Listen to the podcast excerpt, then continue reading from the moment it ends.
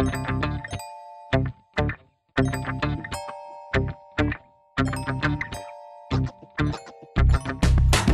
guys, welcome to Wrestling and Fetish. Today I am at the end of this uh, amazing vacation I got to take at the beginning of 2022. Uh, we're about to start shooting tomorrow, which means that in my home, uh, it's not just me alone today. I have two amazing guests.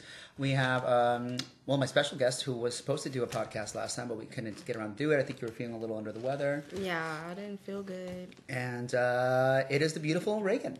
Hello, everybody. And my co host, who is chewing on Doritos, if you guys like that ASMR stuff, What's up? it's Faith Shaylin.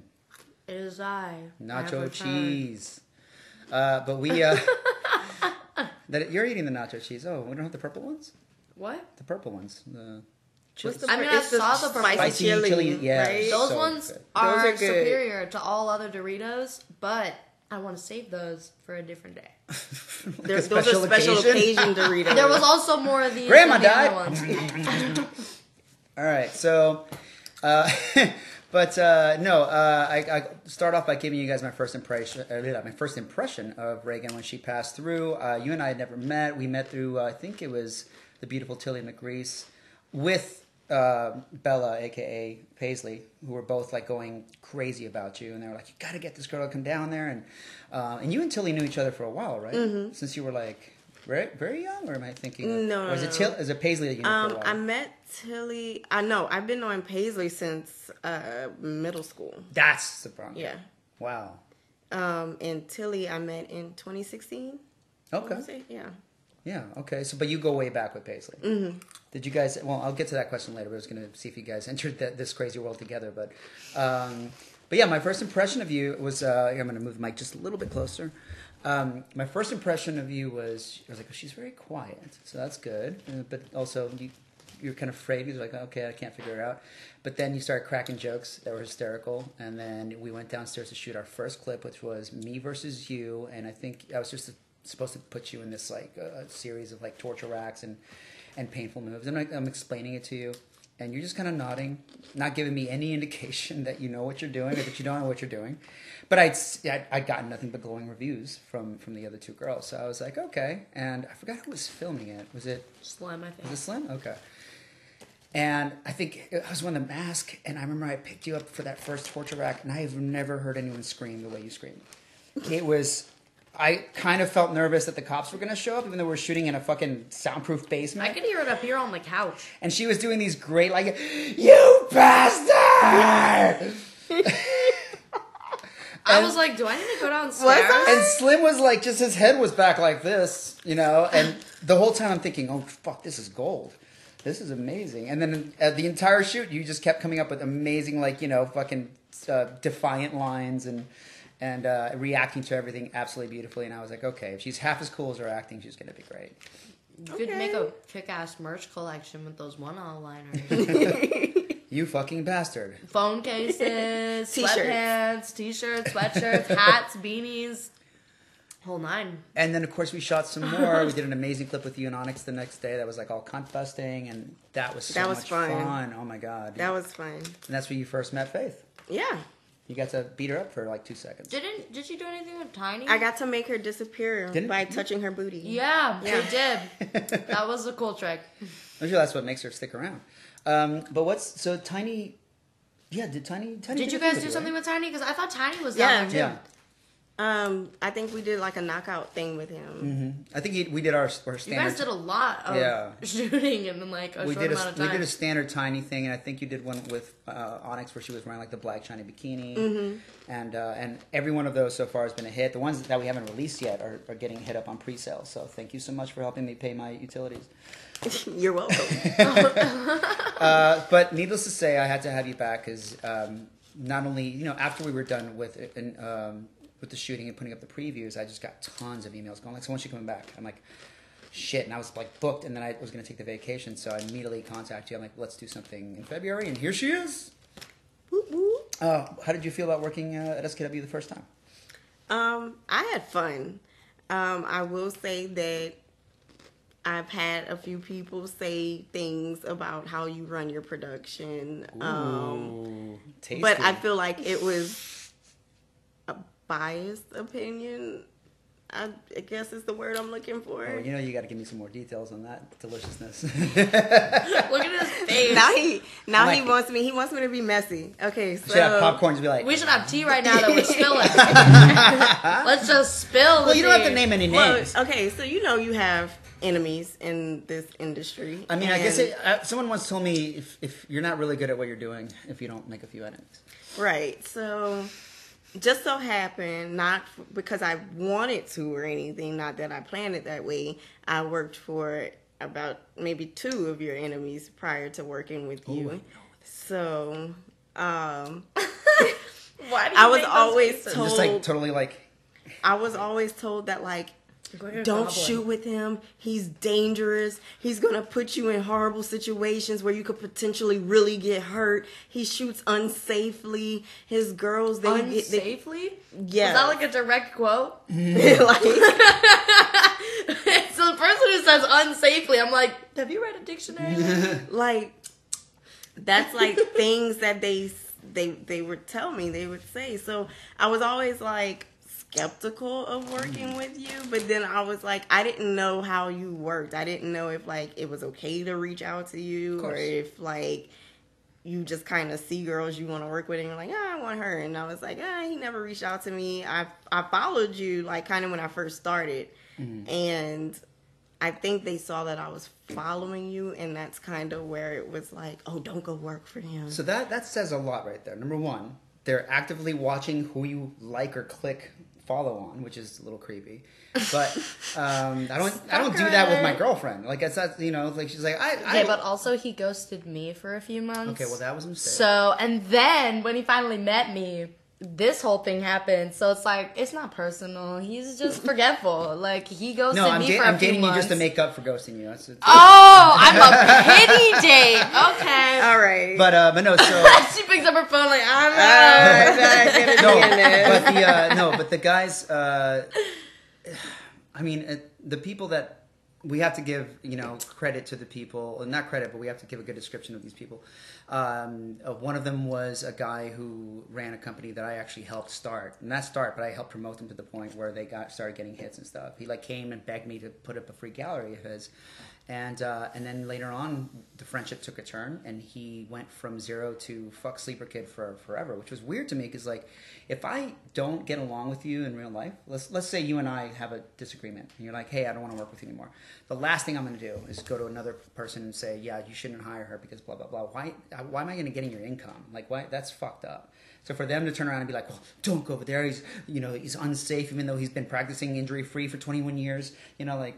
Yeah, so I'm glad you answered though, because now I feel like you, you know, you came out in spite of maybe some, you know, misgivings. You know what I mean? well, I mean, I haven't heard anyone die working with you, so like, She's like, I checked the news reports. I did a background check. I paid that five dollars on the You're internet, and they the bar told really me. low. like You haven't directly killed anybody yet, so I think. Well, I mean, because that happens all the time. I time. mean, in I haven't industry. heard any girls that work with you say anything bad. It was just Yeah. other producers. So And that, that says a lot too. Yeah. I'm like, okay, I don't hear any girls saying that they find him creepy or unsafe or anything like that. I don't see any news reports saying sleeper kid kills again. Like I'm not like, Sleeper kid kills again. like we call him the We have no nighttime idea where he lives in Atlanta, Georgia. sleepy time prince. Oh my god! Yes. In yes, his dungeon it's of doom. permanent, permanent sleep. We heard he's got blue mats on the floor. Well, I guess that would. That, Easy to clean. if you look at it from that far away, then you go, okay, if there's rival producers who shoot similar content who are telling you not to go work for him, but every other girl in the business says he's okay to work with, and it just shows you that there's two people who don't want you to to to share. Right. the- I'm like, yeah. they just don't like you for whatever Yeah. reason. So But it's no, but That it's ha- also, I find that happens often in this industry, though. Like, you'll come across people that don't like certain people, and then they're like, "Don't work with these people," or they'll like try to nonchalantly ask you, like, "Do you know these people?" Oh, you do? Well, don't don't interact with them anymore because here's why. And insert Oh, you know him? vendetta. Unknow him now. he's Unknow an evil, Go in your sadistic brain. Satanist, and he's going to. you see this? This is that stick from Men in Black. Look at it for a second. He's gonna drag you to hell with him. No. So those two producers, which I will not name because you know due respect, uh, went on a tirade once on Twitter and proceeded to post pictures of my girls and started drawing circles like near the bikini lines and saying, "Look how fat these bitches are, look how gross these bitches are." And I was like, "What the fuck?" And I got emails from the two girls who were just like, "What the fuck's going on on Twitter? Why are these guys attacking us?" And then um, they took another girl. Uh, I'm not going to name her either, who was going to go with, work with one of them. That girl at the last minute got a little sick. She couldn't make it. The guy got, took it personal and, and basically posted her per, uh, personal medical information on Twitter. Don't work with don't work with this girl. She has epilepsy, shit like that. And she immediately called her lawyer and she was like, "Oh, guess what? Now you're actively defaming me, and you're trying to you know get money out of my bank. So I'm going to stick my lawyers on you." And they immediately took down all the tweets. It was a it was like literally like watching cockroaches run with the lights on. luckily, everybody screen grabbed the tweets because it was like, "Holy shit, this is fucked up. This guy's literally giving this girl's information out." And so, yeah, I mean, I, that's the reason why I'm saying that I think I know who you're talking about because nobody else. Which is funny because around October, I was around that area mm. with one of them, and I was actually going to give give him a chance again to work with because infamously, me and him had a fallout mm-hmm. um, years ago. And um, he came crawling back and kind of gave me kind of like an eh, apology, which he never really does. Is this Texas so, or New Jersey? Jersey. Oh, okay. So, um, your face. so he asked me to work with him and someone else he infamously had a fallout with. Um, and sure on his W two. I'm pretty sure on his W two it just says burning bridges. So, um, I I agreed. I'm like, okay, I'm gonna plan a tour to come out that way. I'm gonna hit this date, this date, this date. You know, whatever. Just get whatever you can together. I'm gonna work with you, whatever. He waited until what two days? I'm already out there. I'm already on the East Coast. I'm already out there. You've already made your way out, yeah. And it was like two days before we were supposed to work together, and he was like, "Hey, I gotta cancel because so and so is sick and has COVID and this that." And I'm like, "Whoa, she didn't just come down with COVID like yesterday. Like this is something you've known for a while now. You know, you know who's impervious. You know what's impervious now. to COVID? A kill fee. So I asked for a kill fee, and I can literally show you the text messages. God. I asked for a kill fee because I'm like, look, you could have told me this a week ago, and I could have found something to replace yeah, this. Yeah. You know, um, if she's been sick this long, because the message was like, oh, she's been battling this for like weeks now. Is what basically the message said. So she's so on a ventilator. Then. I'm like, if she's definitely ill like that, you should have said something. Yeah. So I asked for a kill fee. Flat out messages me back and is like, that's not gonna happen. Oh, you fucker. And then passes the buck on to her and was it's like, her fault. And was like, me- message her and talk to her or whatever and like whatever. Gave her my phone number. Gave me her phone number. I can't remember which way it went, but we ended up texting. Me and her ended up texting. And I'm like, look, if you're as sick as he's trying to say you are, then I feel like this is something that should have been communicated to me when you were when you first got sick like that or if you were already because the way she explained it to me she was already sick when he planned to have me come out there mm-hmm. so i was like that was never told to me i was never told that you were battling covid this seriously sounds like so bullshit. i was like i feel like i deserve a kill fee or something yeah, yeah. and she was basically like, I'm gonna be straight up with you. Times are hard right now. I don't have the money, but I'd be willing to kick you like some solo vids that you could do at home, and I'll pay you for doing the this solo the vids. Girl? And yeah. So why is the girl having to deal with this when it was the? So okay, this is the thing. I was originally supposed to work with him, mm-hmm. and then um he threw her in the mix when we were messaging back and forth and he was like oh i'm gonna ask her if while you're out here she wants to shoot with you too. So when someone says that that makes it sound sound like either you're working together or you're like acting as liaison between me and this person and then when he messaged me back and was like, "Hey, she said she wants to work with you while Just you're out here." Based on the words you're saying, I know exactly what you're talking about. That's crazy. yeah. Um, he's like, "Hey, she said she wants to work with you while you're out here." So now I'm thinking that's two producers that I'm working with while I'm out there. So now that everything's falling apart, she's too sick to do it. Which uh, on her end, I'm from what she told me, I'm gathering she thought she was going to be well enough to be mm-hmm. able to do it, but wasn't.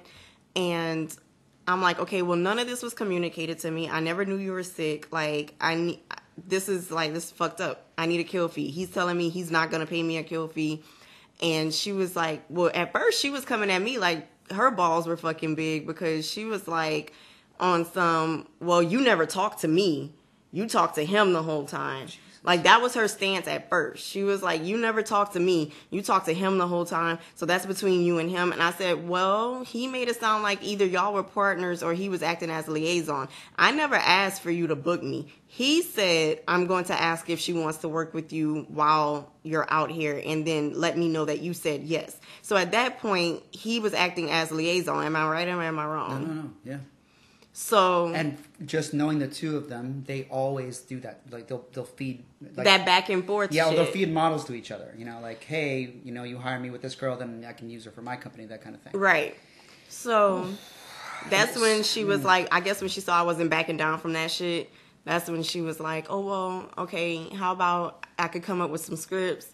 You can shoot them at home. I'll pay you for the scripts, and then we can call it even, you know, whatever. Because she was like, well, how much are you asking in a kill fee? I told her what I wanted, and she was like, okay, well, I can't just give you money for nothing because I don't have it like that right now. And I'm like, okay, that's fine. I understand that but we need to work this out. So she was like, oh, I'll just kick you some scripts and whatever, whatever. Scripts never came, email never came. She was like, send me your email. I'll send you an email with some scripts. None of that ever came. I never messaged her again and I never talked about it again. Um, Cause I'm not gonna, I'm not begging you for money. I'm not hard up for for the money or anything like that. It was just the principle yeah, of the fact. principle, yeah. Like that's all it was. Yeah, this was Um, the guy. This is the guy who also uh, I told I told Faith about this guy. He was the guy that when uh, there was a girl that I guess stopped wanting to work for him, like he took it as a personal insult because these people that we're talking about, the, the men in question, are textbook narcissists. And he immediately called DFCS on her and had her try to have her kids taken away because he claimed that she was shooting porn in front of them at home when she was actually shooting it in a different studio. And that's the kind of person that, that we're talking about. So to me, if someone like that casts a bad eye on me, I think I'm doing pretty well. But uh, but anyway, that was our downer to start off with. it was crazy and to say that this person has like an infamous reputation for putting people on blast on social media or Mm-hmm. wanting to put people's business out there i made a comment and it wasn't anything That's it's the an- truth i'm not a liar that's one thing like people could tell you like i'm not a liar I, like if you ask me something i'm gonna be bru- almost probably brutally honest to the Mm-hmm. point where like you might want to cry but at least i'm telling the truth I'm the same way. like at least I'm telling the truth. So someone asked on Twitter, um, another producer out there asked and was like, "Hey, next time you're out here, let me know. I want to work with you." And I messaged them back and I was like, "I wish you would have said something sooner because I was supposed to work with so and so and they bailed on me last minute and now I kind of rearranged my trip to where I'm going home a day early, so I can't stay.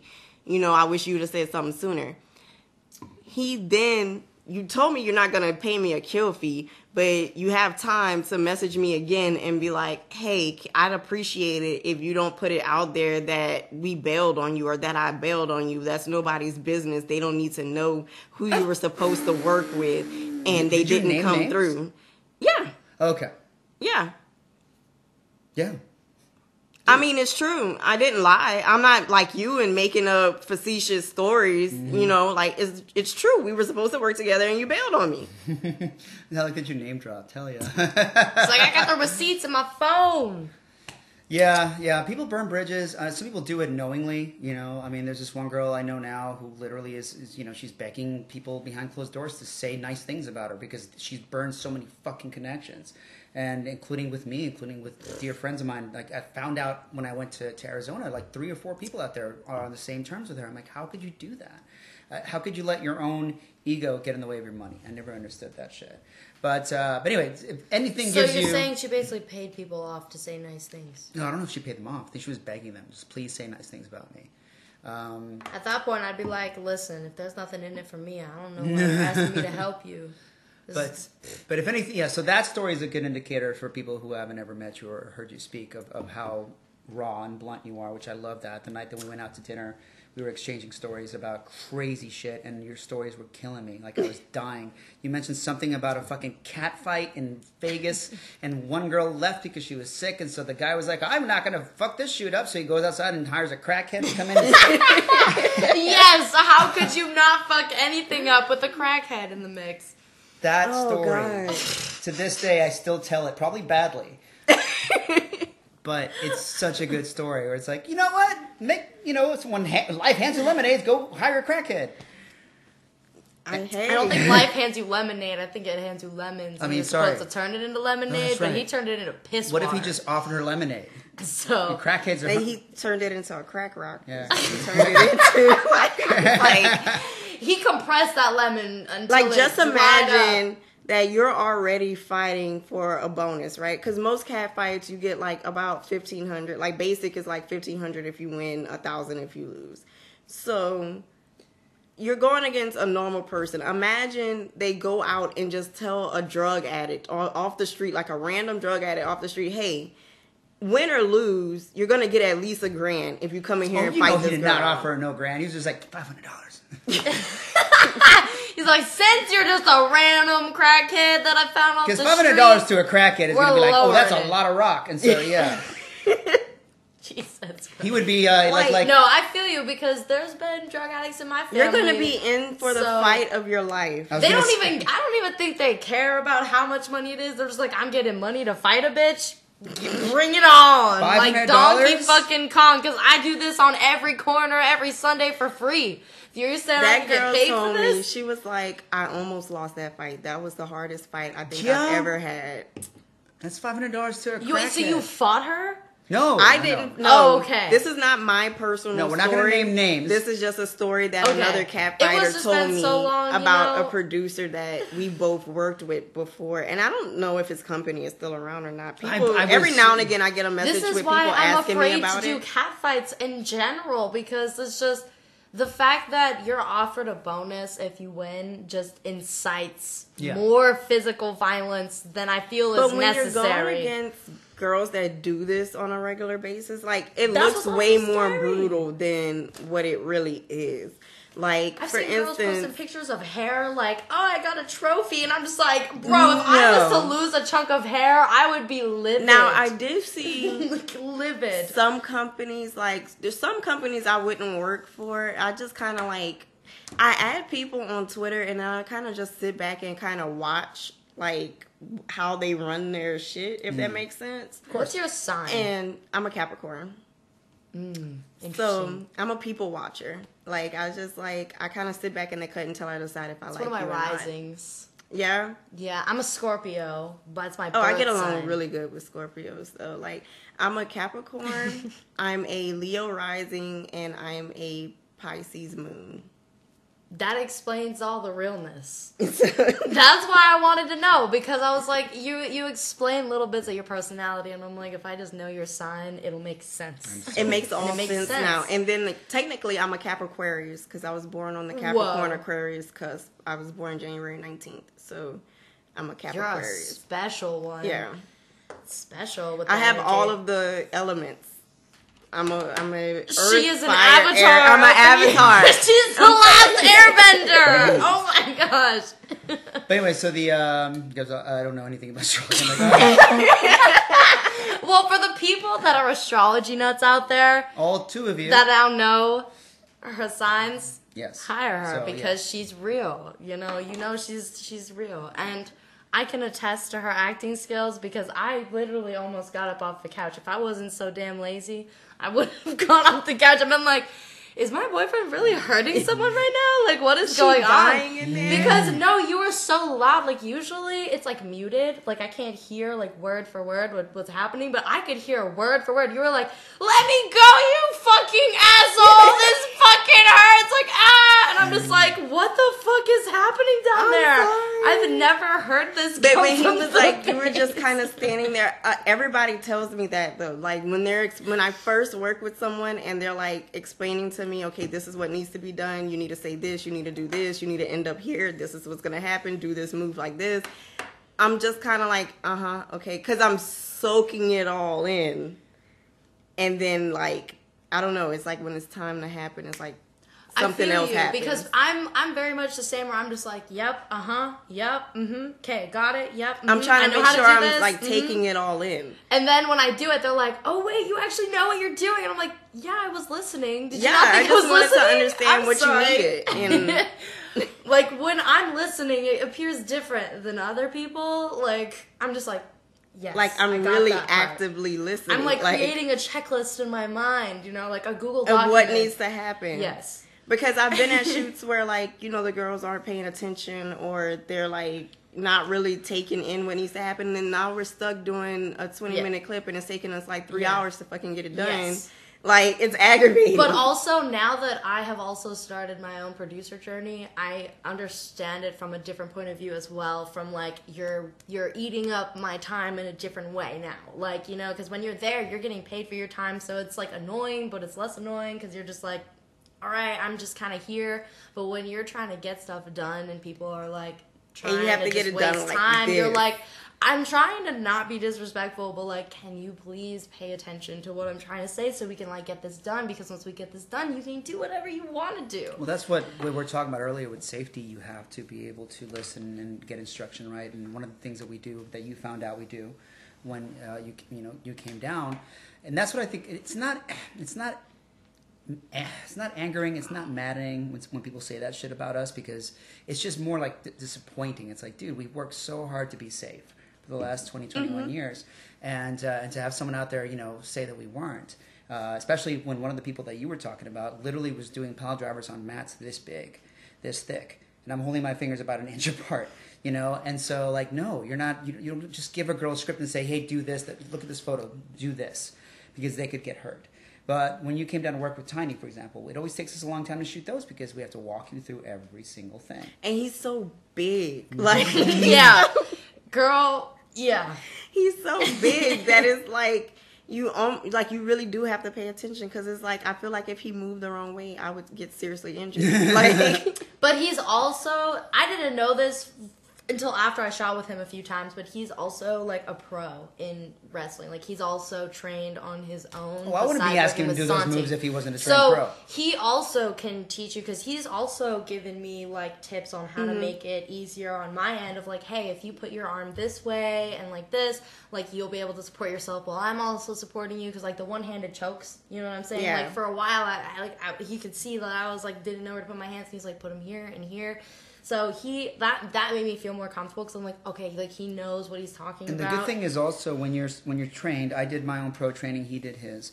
The first thing they teach you, if it's a good teacher, isn't so much how to take the bumps, but how to make sure that if you do it wrong or someone jumps the wrong way, that you can readjust so you don't hurt them. correct it. And you can redirect the energy to something else. I've I've taken pl- plenty of bumps to my shoulders, to my neck. When a girl doesn't jump the right way, I know she's going the wrong way. I'll shift so I can land the right way. It'll hurt, but I'll make sure that they're okay. And he's the same way, except that he can probably handle it better because he's so powerful. He's like six foot something. Like yeah, he's like a mo- 13 feet giant. tall. Six Like, tall. Hey, oh yeah, it was the one with Oh you my guys. gosh. It was the one where you guys were. Uh, t- I forget what it was. It was like the thong panties thing, and he did a whole like baby rag doll thing with them. Yeah. that was fun. That was fun. But, okay, so let's go back. I don't want to lose control too much because uh, I do want to start with your origin story. Like, I really want to know how you got into the business. Like, when you did your first modeling shoot. Like, when did it turn from regular. I've actually seen you work with a lot of people that I started out in the industry with, and I was curious to talk about it. We can talk about it later if you want, but it's oh, we just can like talk about it. because I grew up in New England, so when I first started modeling, I was kind of introduced in like this ring of people that had like other intentions. Um, so when you started, did you start like just modeling, or were you kind of in like yeah, let's start at the beginning. at the Let's same time? Start beginning. Okay. We'll crisscross with that. So let's start at the beginning. The year is 1997. Um, I was born. young Kyla is about six years old at the time. Um, and my dad, okay, so I used to like God, you were put on six these, years old when I was two years out of high school. I used to put on these like You're shows for my mom and my dad when they would get off of work, right? Like me and my sister used to memorize scripts or like songs and like we would sing and dance and everything. And I think at that point my dad was like, "Okay, this kid likes to entertain. I need to like get her into something she can like channel this energy into besides like making her sister act like a beanbag and push her down the stairs. So so um, he put me in my first like modeling classes. So that like that's where I learned like modeling etiquette. Um, it was mostly like runway and um, So you went to print photography. For that, interesting. Okay. It was mostly runway and print photography. Um, but they taught us like etiquette, like how to properly eat at a dining setting, how to properly get in and out of a limo or in and out of a car, and like stuff like that. Like re- you went through like, real- princess training. basically. so There's a word for that, isn't there? Isn't like a It's just basically called etiquette. Etiquette school, like etiquette finishing? class. When you go to finishing school. Yeah. Like Finishing. that. They also call it that, but they're the like fancier older term. and finishing school. Yeah, That's for finishing like, school just sounds That's for like the rich girls on daddy's just money. sounds weird, weirdly sexual. All right, I'm go going ahead. to finishing school. Yeah. Like, I just keep doing this, nothing happens. You need to go to finishing school. You That's a different type got of 101 Selling. on your face, 101 in a that's, sock. That's for like they're gonna a teach you seminar. those happy endings at finishing That's school. that's health class. They also give you should have paid more attention in middle school. Okay, so you were uh, being taught to wipe and all that stuff. Go ahead. what? No. front to back, ladies. Okay, so oh, I've been doing it wrong my whole life. that explains that.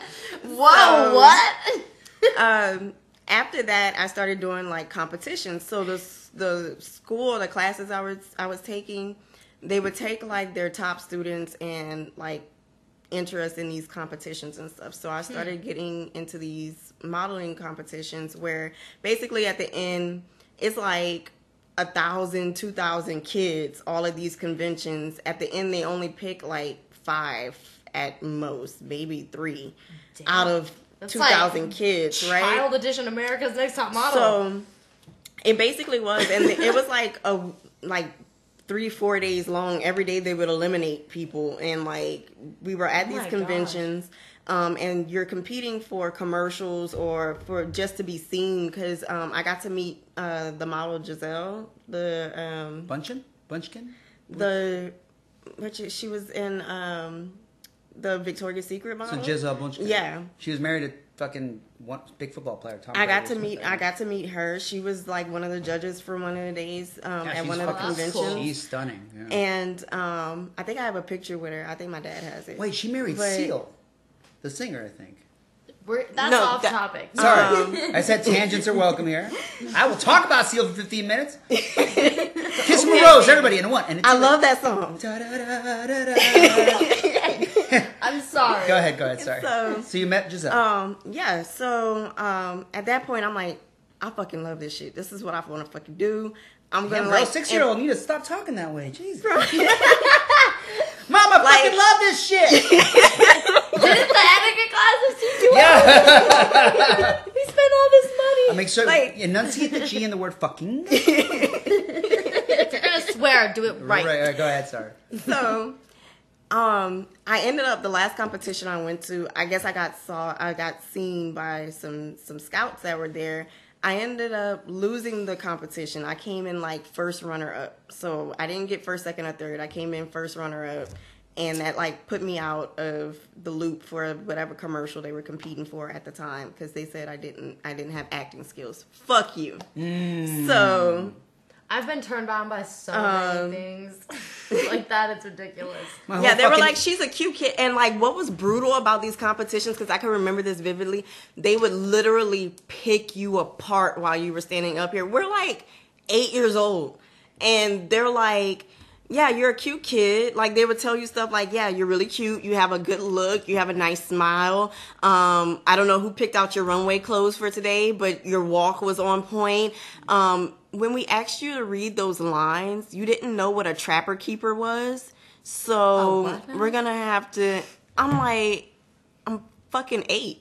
What the Yeah. fuck? I don't fucking know what a trapper keeper is. How am I supposed to talk about something like I know what it is when I don't know what the fuck it is? I got yelled at in school because I don't know how to say the word chaos. Because I'd never heard the word chaos before. I'm sitting there going, and then there was endless chows everywhere. I'm Chows. Victor Chows. and we were surrounded by debris. oh, all that chouse and Debris made me So itch. much Debris that makes the chouse. And I know, didn't know that bugle was bugle. I kept saying bugle because I was in fourth grade. I didn't know what the fuck a bugle Bugle. was. Like, That's so cute. It's though. weird I what wore Bubble adults Boys. will yell at kids for. It's like, dude, chill the fuck out. I'm only eight. Like if you explained it to me, maybe I would have done she better. does not know how to say the word trapper keeper. Firing squad. Eliminate her. Mm-hmm. so um i end up going back home and like i'm getting taken out of school for this. Like i'm missing school for this. So at some point my dad was like you're missing way too much fucking school. You don't hang out with kids your age. You act like a 45 year old woman. Like because i was like i was the most adult child you ever i was so adult that my nickname was mama they hmm. would call me mama like that was my nickname. So my dad's like, "Look, you can't miss all this school for that." And then he had got a phone Can I ask call. what the correlation, uh, co- co- the correlation was between that word and because you said it, they called you what? oh, grandma, mama, Oh, because I didn't know what that was short for. a mama. Oh, okay. Like basically, Yeah. she was so adult. She was trying to take care of other people. See, like, Momo yeah, like in my mothering. side, it's a, there's a different meaning to all that. But yeah, it's okay, cool. yeah, grandma, mama. It's like if someone called like, Everyone someone has a with different pet name or For their like pseudo grandparents, name yeah. Yeah. for for grandma or grandma. in grandpa. Louisiana, we'd be like grandma. Oh, Uh, mama. here it's like Because my grandma, when she became a grandma again, was like, they'll call me Gigi. I call her grandma, but she has a certain group of children in our family call her Gigi for like great grandma or gorgeous grandma. Yeah, I've I've don't heard- fucking I've heard- know I've what heard, the like- fuck it's supposed to mean for I've her. heard like Gam Gam and Mima and, and stuff like that. See, my my nephew calls my mom Mimi. So That's yeah. what my my ex stepdad's mom is called is Mimi because every grandma in my family was called something different. Like some of them are like just call me by my first name because Because I'm a if you just person. called them all grandma, they'd be like, they would all answer. So Well, not even that because most of them weren't even at the same function at the same time. It was that specific to where they were just like, I'm gonna control this situation because I don't want to be called grandma, so you're gonna call me this instead. yeah. okay, So that's a whole other podcast. People are particular. so okay apparently from what my dad told me he got a call and they wanted me to go stay with a and a lot of people don't know this that they do this with kids so if they like the kid but they're like uh, fuck the parents we'll keep the kid they'll send the kid to go live with a foster family so my dad got a call they wanted me to do some commercial and they were like we'll send her to go live with a foster family in new york we'll take care of all her expenses everything whatever and my dad was like fuck no. You know what people do to kids when they're alone by themselves? Like, hell no. So he was like, yeah, no, you're going to focus on school. But then I Yeah. kept gravitating back to it. And I found myself, um, I want to say a couple years after I graduated from high school, I saw an ad on Craigslist. I know iffy. I saw an ad on Craigslist. I'm like, ah. and it was a um I found an- I found a model that, that that worked for us for like ten years. So not all On bad. Craigslist? Yeah, I'm just because I grew up This in was the age before the Craigslist like, this is before the killer. murders. Yeah. This is before, before the Craigslist killer, I grew up where I was young enough to where all that mattered was after the Craigslist This killer. was probably during his killing spree where nobody knew he was the Craigslist killer. he wasn't okay? caught yet. yeah, Yeah, He so was no under one the knew radar. there was a, He was it was nice still enough- he was nice semi-safe. Craigslist caught, was yeah. still Craigslist. It was- So this guy in New Orleans caught, yeah. was like, I'm looking for models to come. I'm trying to do a fairy painting thing or whatever. and he was like, I'll pay you like 80 bucks. And I'm like, okay, fine, cool. I'll give it a try. It was like my first, like, it was a completely nude shoot. Um, and he paid me my money. I did the shoot. He sent me some edits, and it came out pretty cool. And I'm like, hey, you know what? I could get paid to do this shit. So I kind of got away from it. I, I went to college. I focused on school, graduated, and then I always found myself gravitating back. So at this point in my life, I end up back at um, this mom and pop kind of modeling agency in a town in Louisiana, and um, they mostly do fashion shows, but fashion shows do not pay a lot of money. Either they So want to pay you in exposure. right. They either want to pay you in exposure or they want to pay you in swag. So like they'll give you a lot of shit except for money. Like they'd be like, you can have whatever you want except for money. Mm-hmm. You We'll want to take buy those a clothes lot of home? things that cost take a those lot of clothes money. home. You want you're this not getting gift bag? cash. You'll get this gift bag. but You don't you cat? fucking We'll ask you for a any fucking money. You okay? describe so you just describe pro wrestling, independent pro wrestling, but without the swag. Pro wrestling is hey, we'll pay you twenty five bucks to drive six hundred miles to do a ten minute show, but you'll get exposure and people will fucking do that shit. It's kind of the same fucking. That's crazy. Yeah. I did not know that. Mm-hmm. That's, Like yeah. doing fetish wrestling pays more than doing Pro wrestling. legit wrestling. I have pro wrestlers that visit us, and I'm just like, "Are you sure you don't? You know, I know you just got signed to a big company. Are, do you still want to come down? If not, it's okay. I know you got this big contract." She's like, "Oh yeah, I still I still need to make money." oh shit. Okay, so how Okay. how much are they paying you? She's like, "Don't ask." You know, Oh, it's wow. Like, Fuck yeah. So okay, in that way, Most it's people similar. do it because they love it. Right. You know, like when you really love something, you don't care about the money that you're making because it's Yeah, what wrestling you're is into. a passion, and in some ways, I'm sure modeling as well. Right. It's a fucking passion.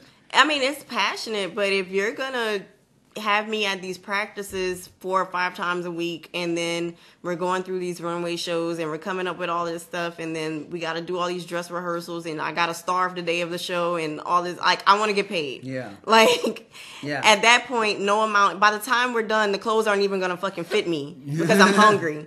Like, so, um, at some point, I remember I'm a heavy believer in manifestation. So I remember at some point, um, a photographer in Houston who had his own magazine reached out to me. He saw some some of my work on Facebook, and he goes, "Hey, I want you to come and be the cover of my magazine, and I'll pay you for your travel, whatever." And I'm still signed to this agency. So at this point, um, because I found my own job, that was my loophole in my contract. Because they can only get, I think it was like 15 or 20% of jobs that they booked me. And um, I ended up finding this job myself, so they couldn't really take the money or whatever I was making from the magazine sales or anything like that. So it didn't serve them a purpose. So I got called in the office and they were like, hey, we're going to let you out of your contract. And I was like, yes. That's why I'm so iffy about agencies because, like, yes, they help you book work, but they're doing it because they're making money. If you don't work, they're not making money. Right. If you're not, if so they it's all not from a finding you work, standpoint then of how they make out in the situation rather than how you make out in a situation because you're basically like their product. they couldn't find a way selling. to profit off of it. They knew they couldn't ask for any money I was getting because they didn't find me the job. So they kept looking for ways to try to insert themselves in the situation, but they couldn't really find one. So, So then they let you go. they let me go. Well, they you- let me out of my contract. And they were like, mm. basically, when I got into the meeting, they were like, we're gonna let you out of your contract. And I, at first, I was like, why? But then you have to ask yourself, everything you've been asking for is gonna come to you, and sometimes you're not gonna understand like the way it comes to you. exactly. Well, so that was my blessing in with disguise was them letting me out. You have to purge things that you might not be ready to let go of, but the universe is like, hey, if you let go of this, there's a better. There's something else going There's on There's something here. else, but you need to make room for it first because you can want things all you want. You can try to manifest things, but if you don't have the room in your life to make the effort for it, it's not gonna come. It's not gonna come to you like and that. ironically enough, the best way for me to not reach out to you for work is for is for a model to tell me she has an agent. And she's like, "Oh, contact my agency." I'm like, "Nope, not going through that." Because I've And it's like that it. with photographers Yeah. too. Like if you tell them that you're signed to an agency, they'll just be like, "I'd Nope. rather just deal with you one on one versus Mm-hmm. having to deal with this triangle of people because." And then I'm getting these guys, And they're like, that- "I'd rather you get all the money." that the girls can only be there from X time to X time. That they're gonna take X percent out of everything." And I'm like, "What the fuck?" Like, okay, I just wanted to, you know, pay someone to come in and do some independent contract model work, and now it's this whole fucking thing. So yeah. so after that, did you start going more towards like the freelance modeling industry? Yes. So after they cut my my ties, I just kind of like dove headfirst into it. I was working a call center job at the time, and I I remember I hated that fucking job so much, mm-hmm. and I I had two of those. I worked a split shift this particular day. And this is the day I was like, I had my 50 cent moment. I was like, I'm going to get rich or die trying. Mm-hmm. Because I'm My sitting. 50 cent moment. I had my 50 cent moment. I'm mm-hmm. so serious. So I was supposed to work a split shift. It's your I mom- came in. It's, it's the mom spaghetti moment. Wrong I rapper. came in I at know, I like know, I'm saying six in the morning. I was supposed to get off at noon, so I think I worked from six to noon, and then I was supposed to come back at two and work from like two to ten at night or something like On a that. phone? This is like So I got off at 12 and I remember sitting there, I clocked out. I remember sitting at my computer and I was like, fuck this shit.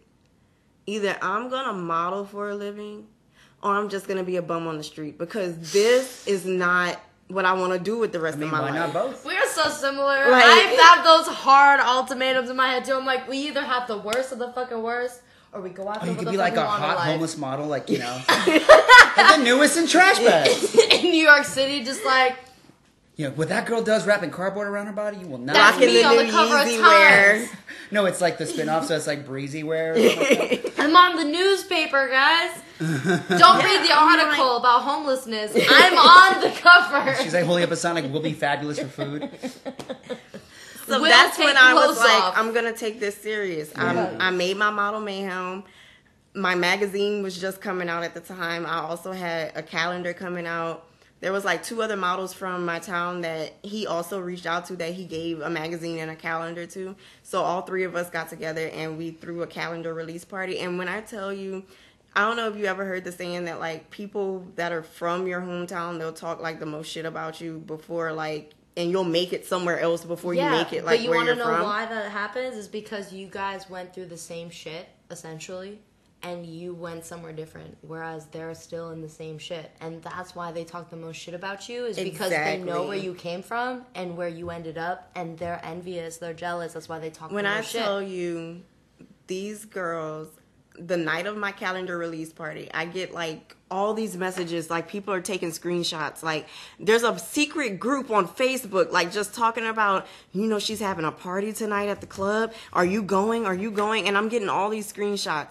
And girl i had people they're talking they're like she's selling a new calendar for $30 and i'm like yeah but i'm making like 300 bucks a day selling that new calendar for I $30 people and your boyfriend bought one so I had people from my high school screenshotting my Instagram to my mom. Like my mom wasn't already following me. Like you guys, if you were gonna try that hard, you should look who's following me.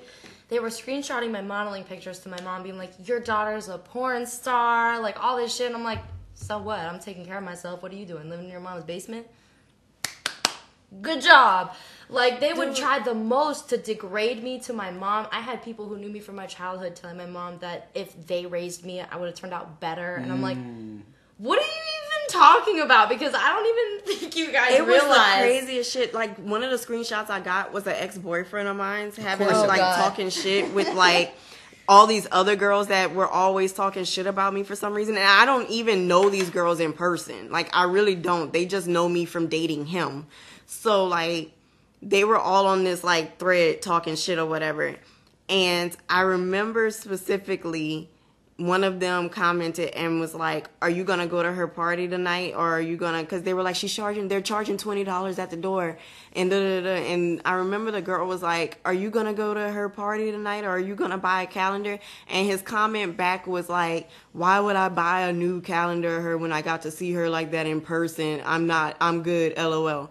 Till this day, this man stays in my inbox trying to talk to me till this day. till this day. It really be like that. he sends me money via Cash App for my birthday. This man remembers my birthday and we dated 10 years ago. Wow. Think about that. it really be like that. I have people from my high school that buy my shit constantly, and some of them are the people that used to bully me in high school, and I'm just like, full circle, baby. This is a full Those circle same moment. girls Y'all be talking shit, but your boyfriends be buying my shit. they were really like, oh, they're not gonna sell out that club. Nobody's gonna go to go buy their stuff.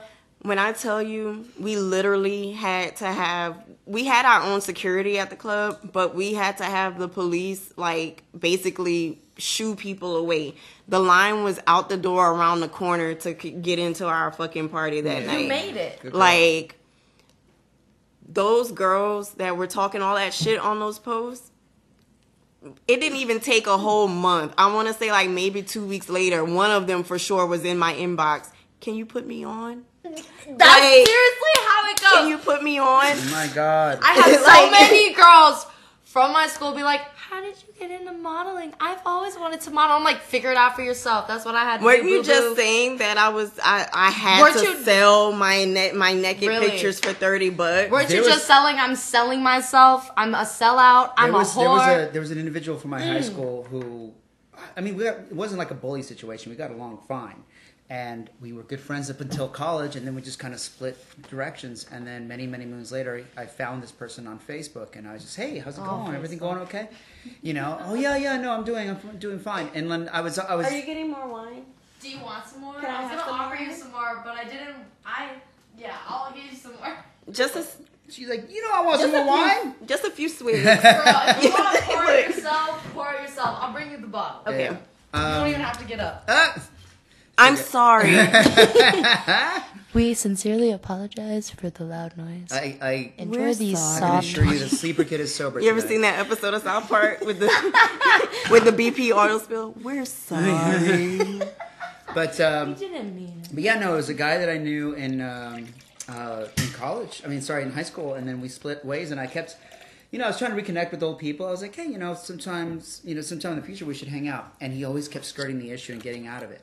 And uh, and it was like three years later, I was just like, I was talking to another high school friend about it, and I was like, yeah, I can never get so and so to come and hang out. And he was just like, yeah, he doesn't, uh, he doesn't really want to be around you. And I'm like, did I do something? And He's just like, no, no, you, you, you, you know, you guys were pretty good friends. Just that he, his life hasn't given him a whole lot of success, and when he sees that you have some, he says he don't, he doesn't want to be around that. It'll make him feel better, worse about himself. And I'm just like, wait, what? And that's a weird mind frame to me because I always, always felt so like if you surround friends, yourself with people who are doing things you want to do or emulating the the life or the things that you want, Yeah.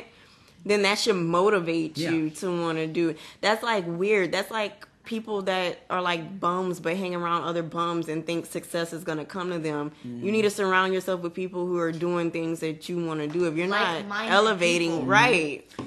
And to me, like I've always been so happy with with my friends' successes, and like you know, and if they're ever having a hard time and, and they they publicly ask for some some help, I'll be there to do it because like I know how life goes. She can go bad at the drop of a hat. She can go really well, and it can stay like that for a while, and then go bad at the drop of a hat. But it's like to not want to be around somebody else because you know they worked differently in life to get the things that they wanted. It's it's kind of alien to me. If anything, I would love to be around.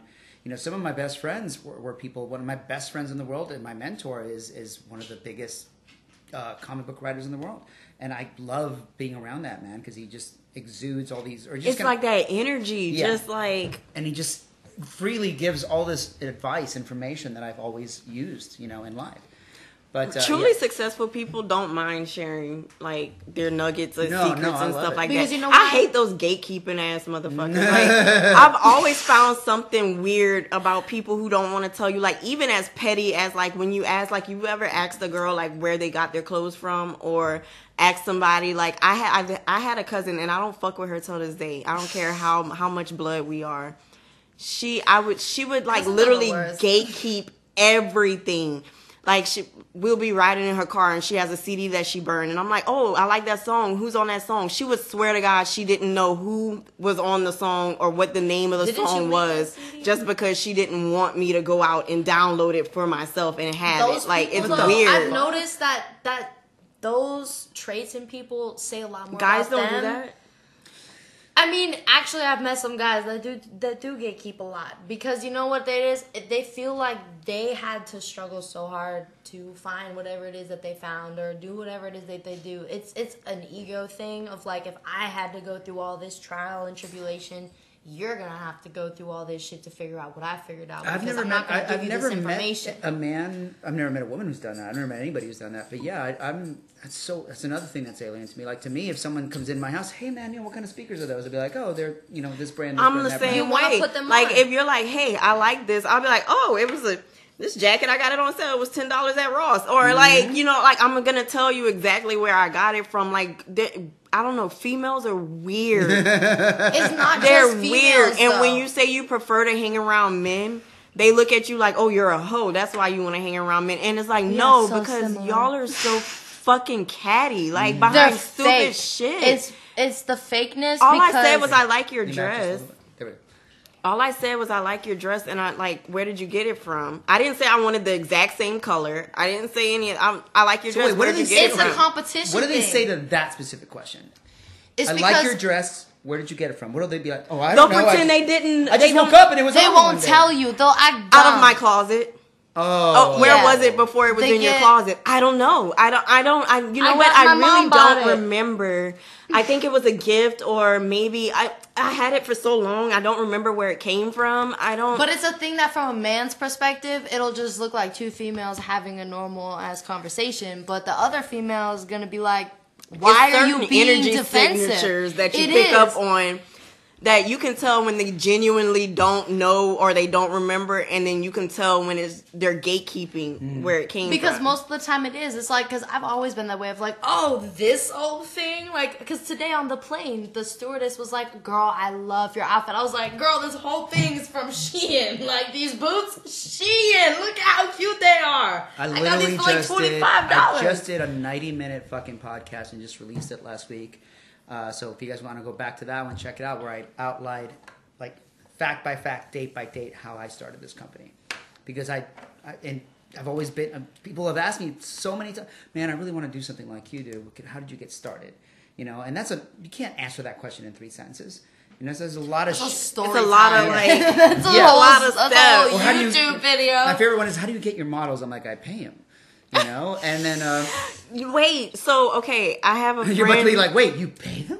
It- it- they get paid. Actually, I came out here and got ragdoll for free. Oh, I'm, I'm you got- joking. I did it We for get the you from free, free, food. swag, okay? We get We got free food. I That's got for you that, that half filled bottle there so of, of conditioner. some people really don't know that models like money because yeah, what the fuck? like I like paying my bills like every other pedestrian. So pedestrian. they don't know that. Okay, so I have um, a friend of mine's. I've been That's why knowing so many him models for date like years. 65 year old crusty billionaires because they're crusty.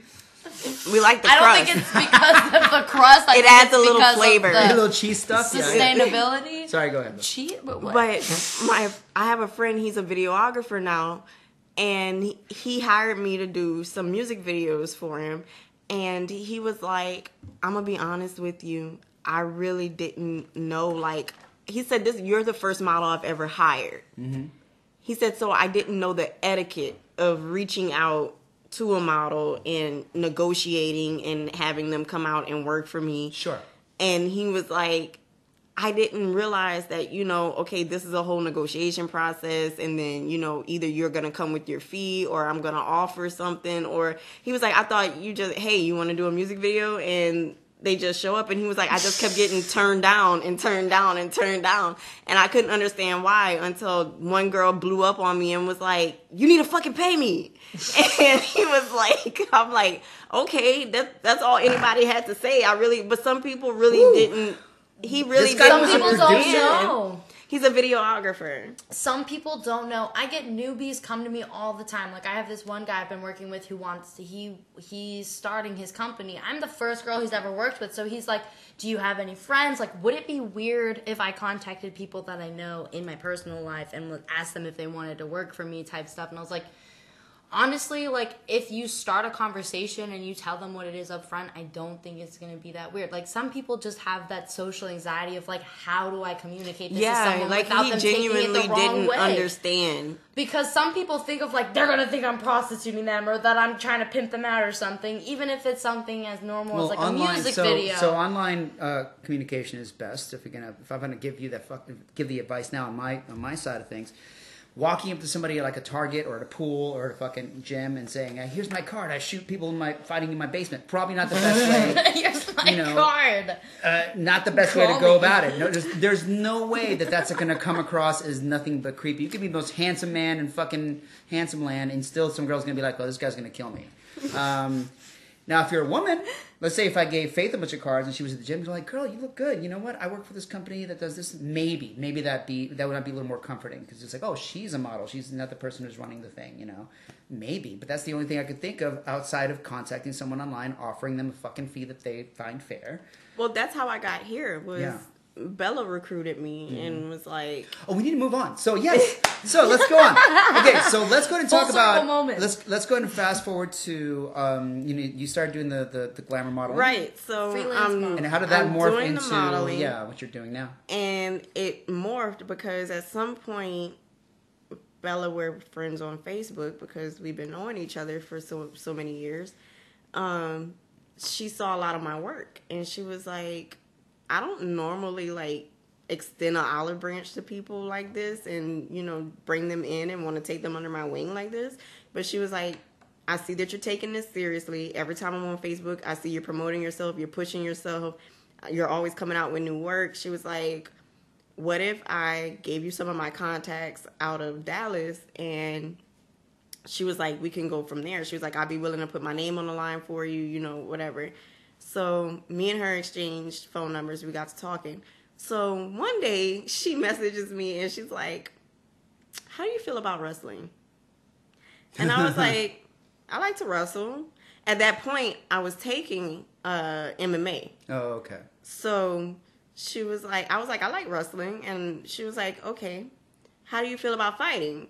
And I'm like, I done been in a brawl or two. Like, I'm, I mean, so I'm like, where is this going? It's not something I do on the regular, but yeah. So she's like, okay, um, how about I have a couple of wrestling producers. Um, she was like, it's all safe. Most of this is going to be scripted, you know, whatever.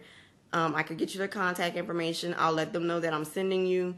You message them. They're all out of Dallas, you know, and go from there. And that's basically how I started. So I started off doing like the scripted stuff first. Um, and then the cat fighting thing just kind of came maybe a month after that. Um, I got a message from a cat fighter, a fighting producer out in Dallas, and he was like, "Hey, I'll pay you to do basically a one and done kind of fight where like the first person who taps loses or whatever. Like it'll both be both of you guys' first cat fight, so you don't have to worry about going against somebody who is like seasoned in this or you know whatever whatever. Mm. And that shit was fun as fuck. So then i was like okay i'm down. Like let's do this. Like this and then i started finding out all these different fetishes and like this whole new world. And i was like you know what? This is a nice i look at it as a break from still photography. Yeah, yeah. so this is like my getaway from still photography when i'm tired of shooting with creepy photographers yeah That's so. because sometimes they get a little creepy you know it's like so funny the because we live like almost like a pseudo life, but it's like different. Because I've still to this day never done a cat fight, but I got started because this producer hit me up on Twitter back when I was trying to start a Twitter that only had one follower for like over a year. It was sad. And then this producer hit me up and was like, Do you want to do some fetish wrestling? And I had no idea what the fuck that even meant. And I didn't care because modeling was slow. I had just moved to a new state. I was trying to do the modeling thing because I had done that for a while. That was like my go to.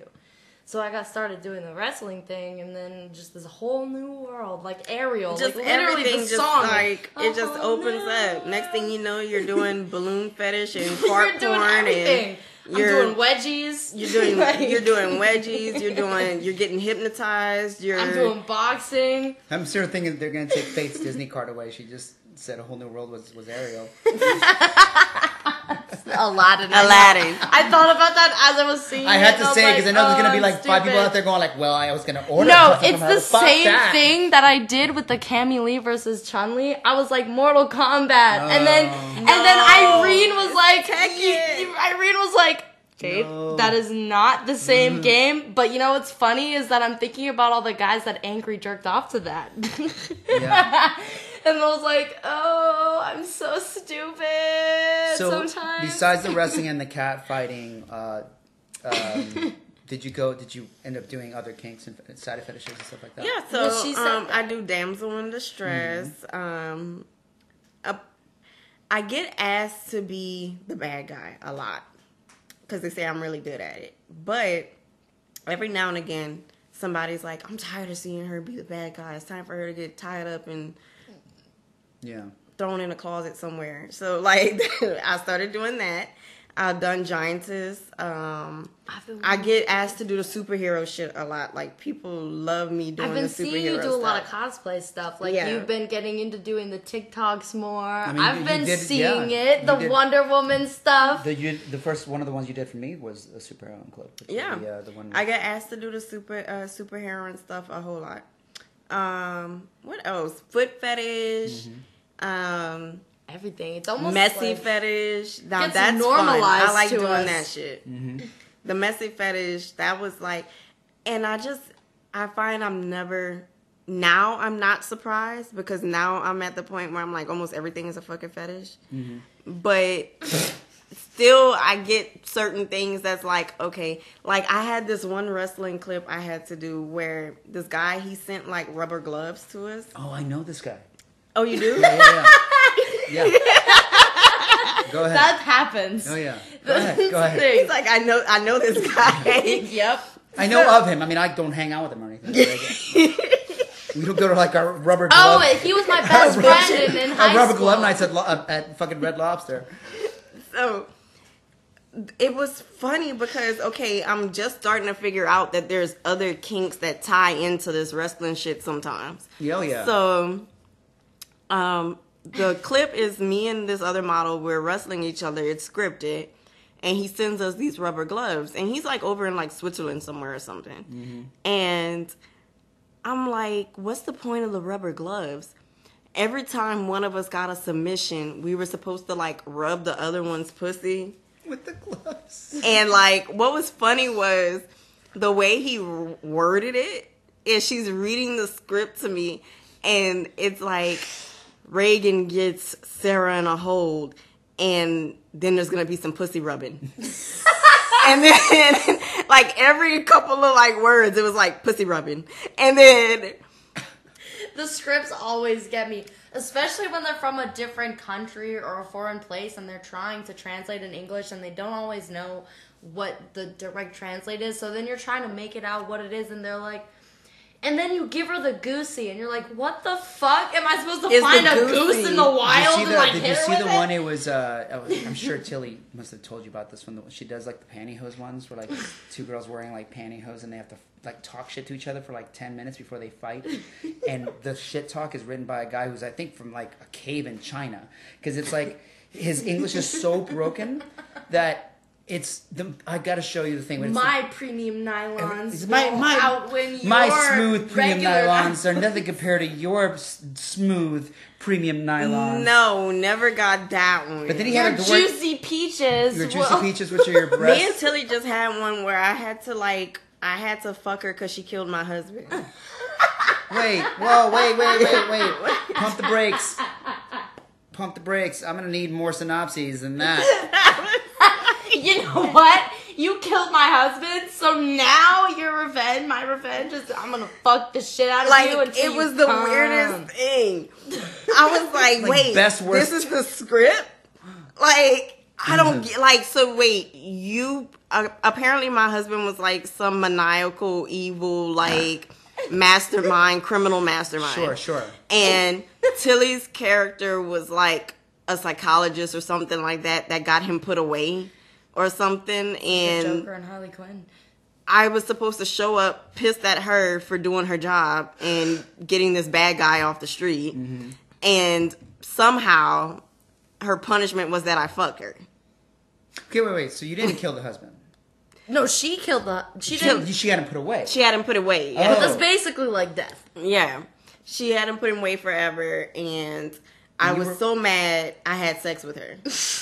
So you? Oh, could you? I feel like that's realistic. Hold on, though. wait. So you couldn't? I feel like so that you is couldn't realistic. fuck this man anymore because he got put in jail. So you went to the lady who put him in jail, which was his wife.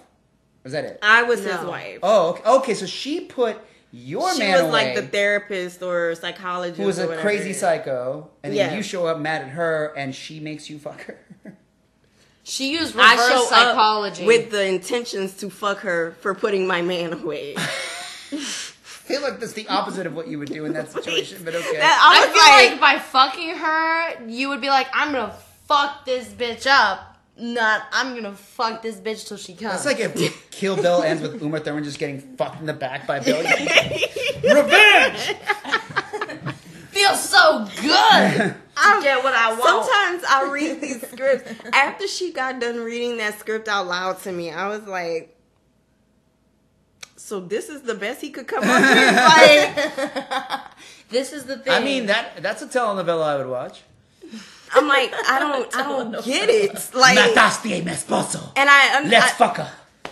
I get that you know it's a it's a fantasy. So like sometimes it might not make sense to you because it's someone else's fantasy, but then sometimes it doesn't make sense at all. Like it's like I wait, You read the script and you're like, I have I don't many understand how this works. So I'm gonna fuck the bitch that put away my husband. Like, why wouldn't I kill her? Or Wait, wait, wait, like, wait, wait. Then remix, and then there's gonna be some pussy rubbing.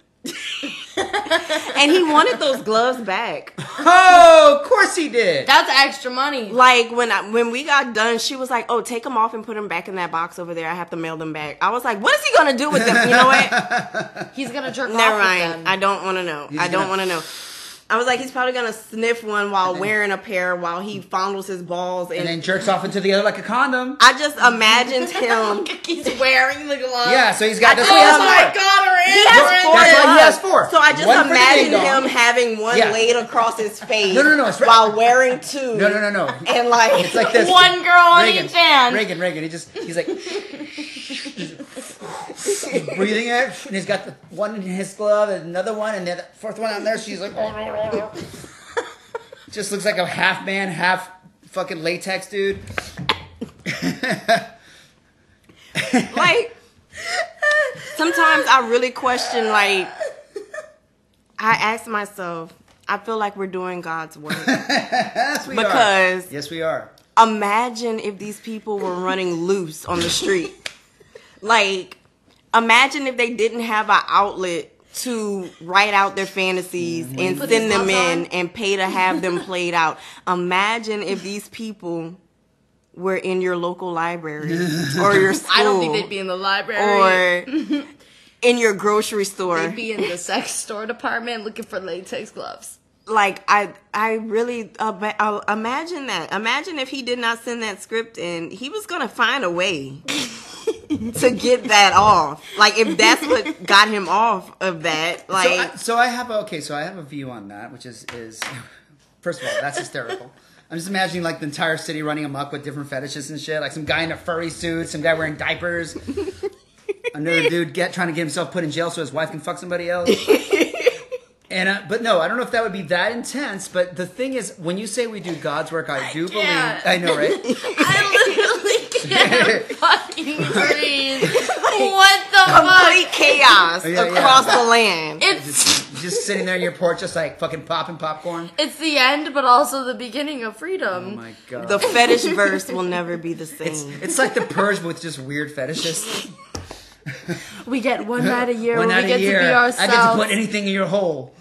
the Jesus giants. Christ. I think the funniest one to see played out in real life would Valentine's be the Day, giantess fetish.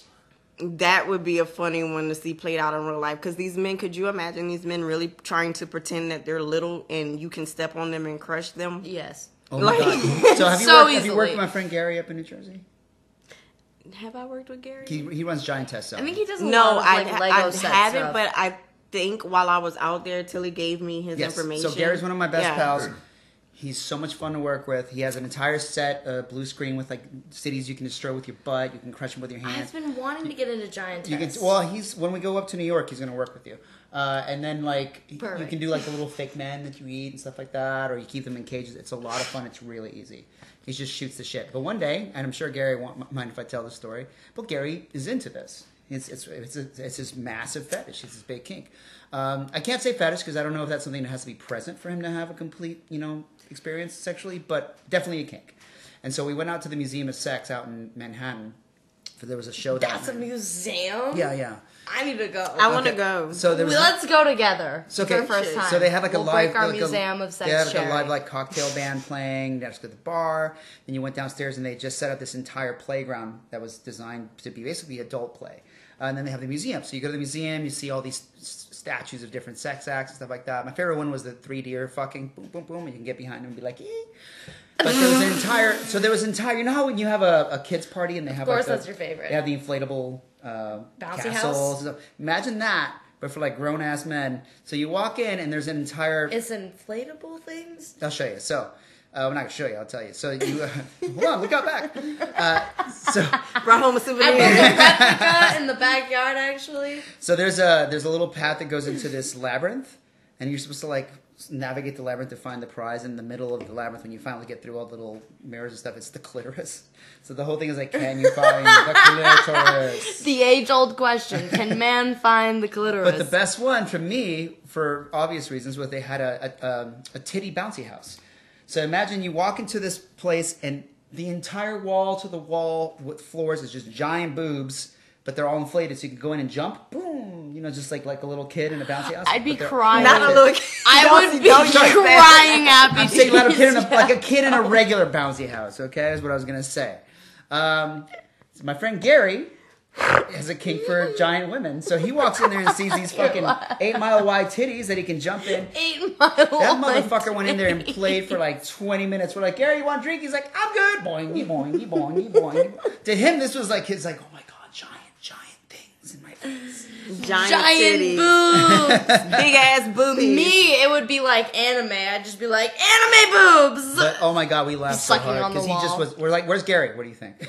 He's in that bouncy in the house. giant boob bouncy house. Oh my god. Okay, so I actually that would be legendary for my twenty first birthday. Can fun. we get that? could Can we that. buy one? Can we buy a giant we boob to bouncy so house? real quick. So let's will get you, back will you come to my birthday party? Bounce in the giant boob bouncy house. She will. You can see it in her face. She's coming. Um, oh Jesus Christ! Don't headbutt the wine. Um, okay, so uh, now that you you started to experience uh, all these different like side kinks and stuff, is that it's like a two prong question. But the first part is like you don't have to name Prongs. names, nothing like that. But uh, what were your favorite shoots to do during that time when you were exploring all the new fetishes? And were there any shoots that you did that you were like, yeah, this fucking sucked? Hmm. Oh my god. Okay, so Now, if you've only had good shoots, then fucking more power to you. But I always hear horror stories when I ask this question. I don't feel like I think I've gotten lucky. Okay, I think if anything, the the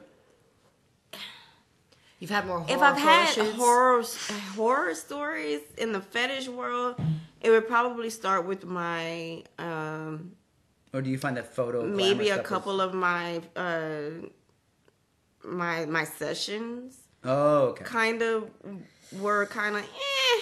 Okay, so you do sessions as well. I did. Okay. I, didn't did. know- I don't. So anymore. you don't anymore.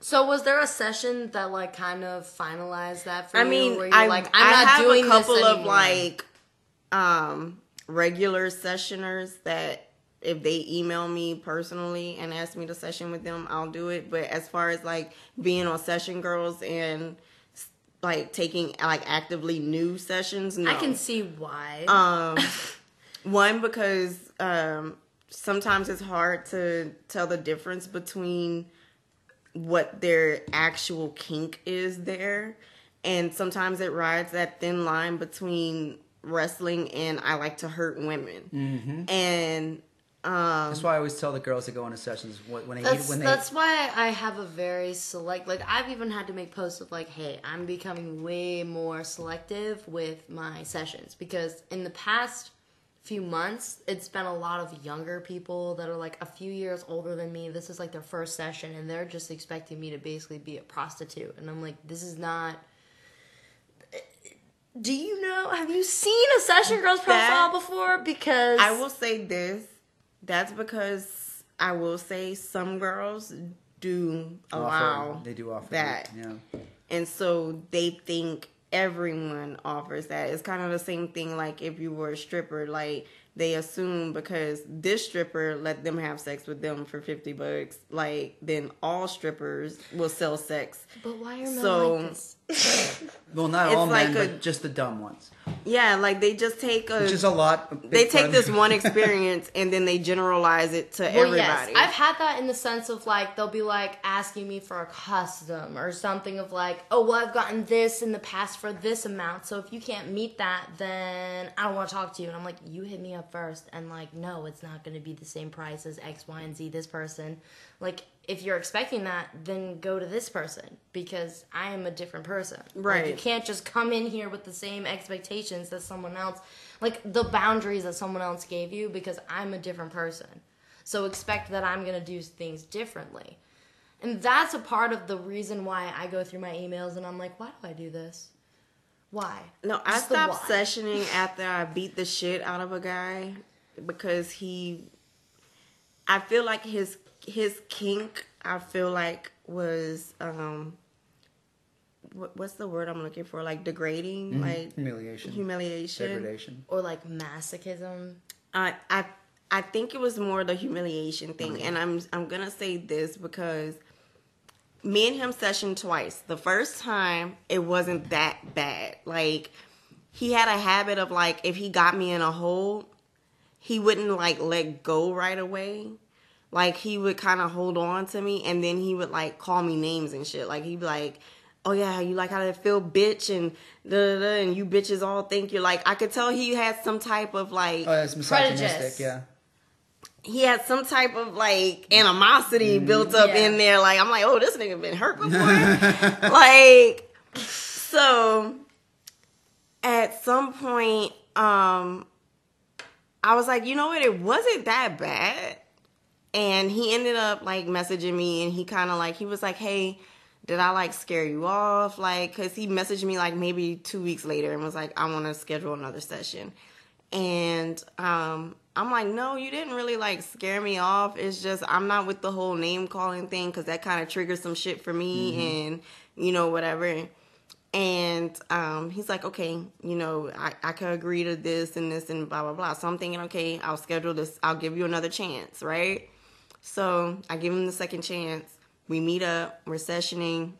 Everything's going good, and then like maybe halfway through the session, it's like that switch flipped again for him Oh no. and he was just like calling me all type of bitches and all type of hoes and like Jesus taking all this like aggression out on me and stuff Like and it's really supposed to be like semi competitive it's not even supposed you to be tell me that he was just like has you in some sort of arm lock. You're like, you like that, Sarah from uh, HR? That- you know, like, like, that's kind of like he was a lawyer so that was oh, kind of like shit.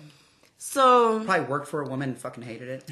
and hated it Yeah. and or he really got hurt like or had a small dick. Yeah, i don't know. That's or- the thing of like a lot of it also I'm goes back to how your really mom treats you. careful to ask like what you really want of the session. Like if I show up and they tell me they want to send me competitive, even before we start, I'm like, okay, like what are the things that really like get you to where you want to be type of a deal? Like what are the the aspects of this that really like do it for you? That way i know what i need to focus on more. So in that point i'm like testing the person like i want to know if you're comfortable enough to talk to me about what you really want because if you're not comfortable to talk to me about what you really want i don't know what we're doing here See, sometimes though, they know if they say what they really want that. and that's the thing is like you have to so they kind of like play people. into what they think is safe. You know? That's yeah, that is a red flag. And that's the thing of like that's why I feel like Session Girls is doing this whole like reboot thing because they're trying to do like session yeah, I got the emails then because I I never deactivated my account or anything, so I still get like the emails and the updates and all that stuff. But um, It's just because in this industry, like I've been working with so many new guys that it's like I don't even think they really know what they want. Like they're just here because like maybe someone has told them that they've done this and it was like a life changing thing. I don't know. I really don't know because I ask, but if I already I know what they tell me, and that's the problem. when I get when I get like um well when I used to get sessioners who like it was like their first time they never sessioned before usually it was just because they saw a couple of wrestling videos with you in it and then they were like I want to wrestle her that would be cool and then they somehow stumble across the session girls website and then that's how it happened so usually when I got like brand new sessioners they had no idea how any of this goes, like at all whatsoever. So I kind of had to like grab their hand and walk them through like everything. Let's go, sweetie. I'll show you the ropes. So that I didn't mind. It was like like this guy like his he really got off on like humiliation and I snapped because okay I'm a um, I I've survived abusive relationships. So, So he doesn't get. It's not you're- even like humiliation. He gets off on humiliating other people because it's Right. humiliation is where you're humiliating him. So if he gets off by humiliating you, that's like a totally different I think that was dynamic his- because you have to be comfortable and secure enough with yourself to be able to understand that what he's putting onto you is from him and not about you. And Right. not everyone is in that space to really like be in that mindset of like this has nothing to do with me. This is like something really traumatic that has happened to this person that they're now trying to take control back So- of so by that- making it a sexual thing. So that was was that your last session?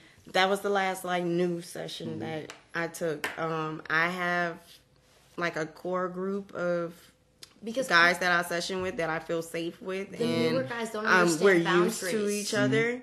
And if they message me and they ask to set up a session, then I'm more than happy to session with them. And I feel like I don't need to take anybody Yeah. new Yeah. outside I of feel that. like it's because of Um, the boundaries. Like Because what newer ended up happening was he kept pushing that envelope with that, like calling me names and Mm-hmm. stuff. And you know, we're we're fighting, we're wrestling, we're tussling, and because I'm a I'm an abuse survivor, you're doing all this stuff. You're calling me names that triggered something in me, which I told him prior to that that when you do that, that Yeah. triggers something for me. So that was my boundary, and he kept Yeah, he wasn't overstepping that respecting that. and he kept doing it and kept doing it and at some point i remember he was like on my back and i just flashed and i just took him and i threw him and i just started wailing on him like full blown like just face shots Wow. and I stopped. Like at some point, I caught myself and I stopped. And when I looked down, he was like terrified. Yeah. Like he was like cowering almost. Like he was like, "Are you okay? Are you okay? Like it's okay. We can stop. Are you all right? Are you okay?" And I was like, "Look, this session is over." Yeah.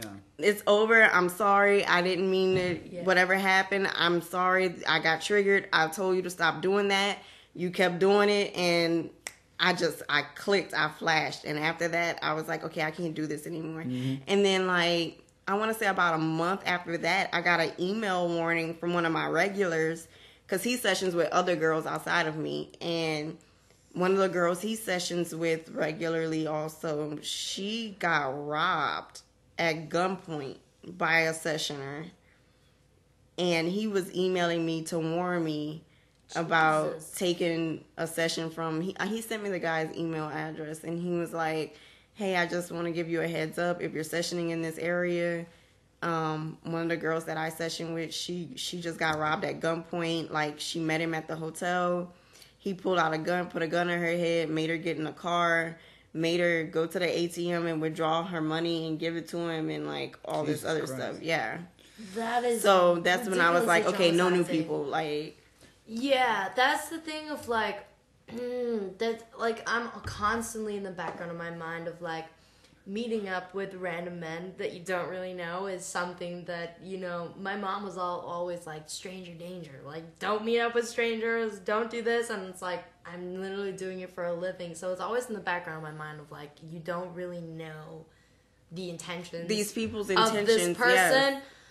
And so that's why I've also made the executive's decision because I'm in charge of myself and I don't give a fuck what all these people think because it's not their life. It's not themselves putting themselves at risk. Like it is, but it isn't because as a female, like we are more susceptible to the dangers of society. Like that's just the fact of it. Like I grew up watching Law and Order and being like, "Oh, that could never be me." And then things happened in my life that I always thought could never be me. And so that's the living proof of like at my sessions I make it a point to even through email because through text how people communicate if they seem really cold and like then they're withholding information of like, "All right, I'm not going to go out of my way to accommodate my life." for this person because I really don't know you. I don't know what you're thinking, what you're what you're really about. Mm-hmm. So a lot of the times I'll only work with people that I've sessioned before. Like I'm not into the new session industry. I'm like I understand you might want to get into this, but this is if you don't know how to go about it. If you don't approach me properly the first time, I'm gonna just assume that you're just a random guy with some random ass intentions that no one's gonna be able to figure out. So yeah. So what's that old saying? Back in the day, before the internet, we were told never. I don't know. No, when the internet started, it was like uh, never get into a stranger's car. Never meet someone you never never really meet someone you meet in the internet. And literally now all we do is meet people that we meet in the internet through a stranger's car that comes to pick us up.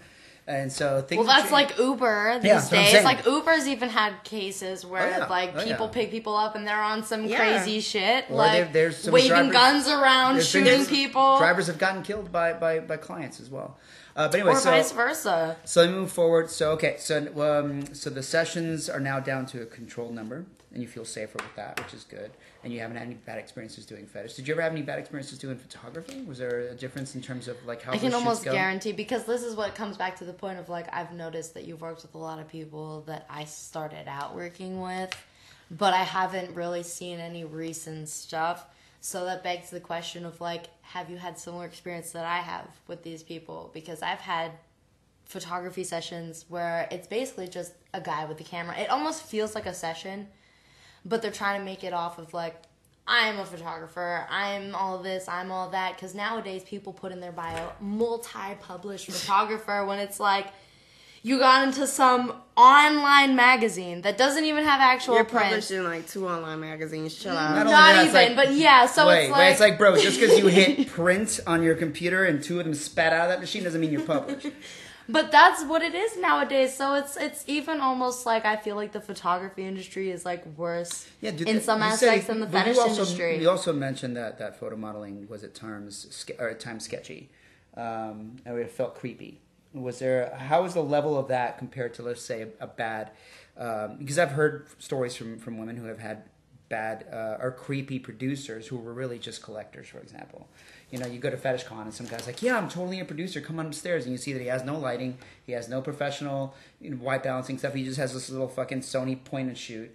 And you're that like, or it's what I've been going through where it's session clients who want to Mm-hmm. quote unquote start their own quote unquote production company. No, end dude, you just wanna collect your So sessions. it's it's they just want to record their session but get around paying for recording a session and going under the bias of I want to start being a producer. So then it's like all right, cool, but I'm still going to charge you session rates because this is still a session at the end of the day, no matter so what my your question to plans you are. Uh, what were the nature of some of those photo shoots that made it feel?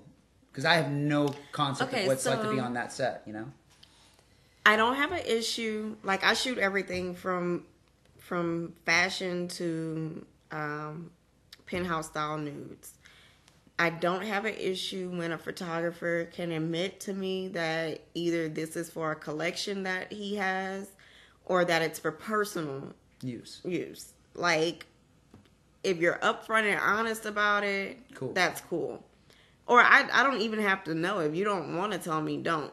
But nine times out of ten, the ones that are trying to hide that it's for personal use, you can always tell Mm. because it's like those are always like the shaky, sweaty ones. But they the, push like, you, pushers. I in the shoot like they're like usually they can't even get the camera straight with can you can can you spread your legs again like that and do that like and like the camera's shaking there's like sweat pouring Oh my everywhere God. and they're like oh yeah just like just like that just like that just like that and they're, they're usually like the i call them serial Beautiful. clickers So is he? Was he like? Yeah. Are they wearing like dance belts so their fucking erections don't go flying across the room? Like what No, the fuck? I've actually been at photo shoots where I've seen photographers get physically aroused. And some of that is where I start feeling awkward because they don't communicate, like, you know, like if this is for personal use or not, because that makes the environment weird. Like, if you're not honest about it and then I see you getting aroused and I'm just like, I don't know what's happening. And Because usually you could tell, like, if it's for a collection, nine times out of ten, you're not the first girl to shoot whatever style, whatever this is. Because usually, like, the collection has some type of theme to it. So they'll usually show you, like, the other pictures in the collection that they have that they're working on or whatever. Sure.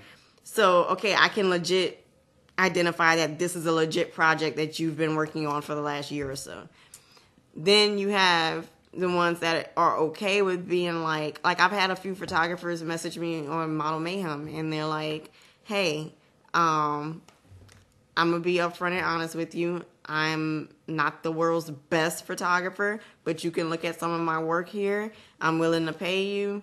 And this is just for my own personal collection. Like, this isn't going anywhere. I'm not showing this to anybody. I'm not displaying this. This is just for me. Sometimes it's a hobby. Like, Right. And that. Like, it's not even like a personal And collection that- like masturbation. That's fine. I did have a photographer. I've had several photographers. As a matter of fact, now that I think I had two or three photographers I can think about. Yes, I have. That have asked me if they can take a picture of me peeing, mm. and I'm like, no, so, no. we're gonna have some, have some conversations later outside of this podcast. but I have a question. Like in this in the modeling, like freelance modeling industry, have you ever come across a photographer who at first it was like all cool and dandy, maybe you worked together a few times and then maybe later down the line they tried to make it more like personal, like maybe even try to be like a quote unquote sugar daddy or try to get you to do things with them outside of photography. That is paid. no, I haven't had that, but I think it's because I come off like a cold-hearted bitch that would like fucking cut your heart out your mm-hmm. chest and eat it in front of you before you mm-hmm. drop dead. Um, I I get that a lot. That's so totally not my Like personality. I said, we've worked with a lot of the same people. but and I but I think that's why like I give off this like he said you can't really tell what I'm you're thinking. hard to read at 1st mm-hmm. so they don't know if it's okay to My thing approach is me like, like, that. I, I find myself pretty fucking hilarious, and I don't. I'm not saying that I am, but I find myself hilarious. But so when I tell a joke and someone laughs, I'm like, all right, they're cool. so like, I think I cracked a joke like ten minutes in, and you start like laughing, laughing, and I was like. All right, she's human. Let's do this, you know. Uh, and then, human. and then of course at dinner, she was telling all the fucking badass stories that had me dying. Um, okay, well, okay, so now I have a, a more complete sense of how that could feel because I've never been in front of that kind of camera. But my other question to you then, moving on, because we don't want to be here all night, um, is uh, well, I kind of want to do. I want to keep talking, but uh, we also want to like hang out and watch movies and shit. But um, out of all, and um, so the kinks that you've experienced, obviously, you're like multifaceted, varied. There's a lot of different things that you've experienced. Is there anything that you brought to the table from your own life's experience? Are there things that you're into that people would consider kinky? You know, that consider fetishy, like in your own personal life? You don't have to answer, of course, but I figured I would ask because it's always interesting that you're I working amidst so much fetish and kink. And like, do you have anything of your own that you're like? I don't think like prior to working in this industry, I really knew what. Anything was? Yeah, I didn't know like what. I had an idea of what a fetish or a kink was. I don't think I really explored any that I personally would be interested in. Mm-hmm. But I think if I had one that like. I don't know. Would it be considered a kink? Maybe. Probably, if it's I guess that's- it's not like I get off to it. It So then it just could be a it's soothing. Yeah. I like being tied up. Yeah. yeah. Like, Like- bondage. It's soothing. It's like being swaddled, Mm-hmm. but by rope. I can relate And, to like- that. It's like very comforting. It's almost like a hug. Right. It's like a very comforting. I comforting literally feeling. had I was at a play party a bunch of my friends threw and I was just having a bad night. I was getting all panicky and shit. And one of the doms came over and she's like, "Hey, I'm gonna put you in my straitjacket." And at the time she said that, I'm like, "That is the fucking last thing I want to do right now." Because I was like panicky. It's okay. She brought out this beautiful leather straitjacket, put it on me. Her friend came and assisted. He talked, to "You're gonna be fine." And I'm just like. This is the dumbest thing I've ever done in my life. And she's like, sick. okay, so I want you to sit here, and my friend is to come here. She's to sit with you and just talk to you. And she was like, You're to be okay. Everything all right. Tell me about your day. And, and all I remember was her saying, Tell me about your day. And then suddenly I like just passed out. I was out. For like, It's relaxing. Because it was like being swaddled for the first time. Yeah. Since you were a baby. Yeah. And people think that's weird. Like No, when I no, say no, that, they're like, you can be that. Like I'll talk to other models and they hate being tied up. Yeah.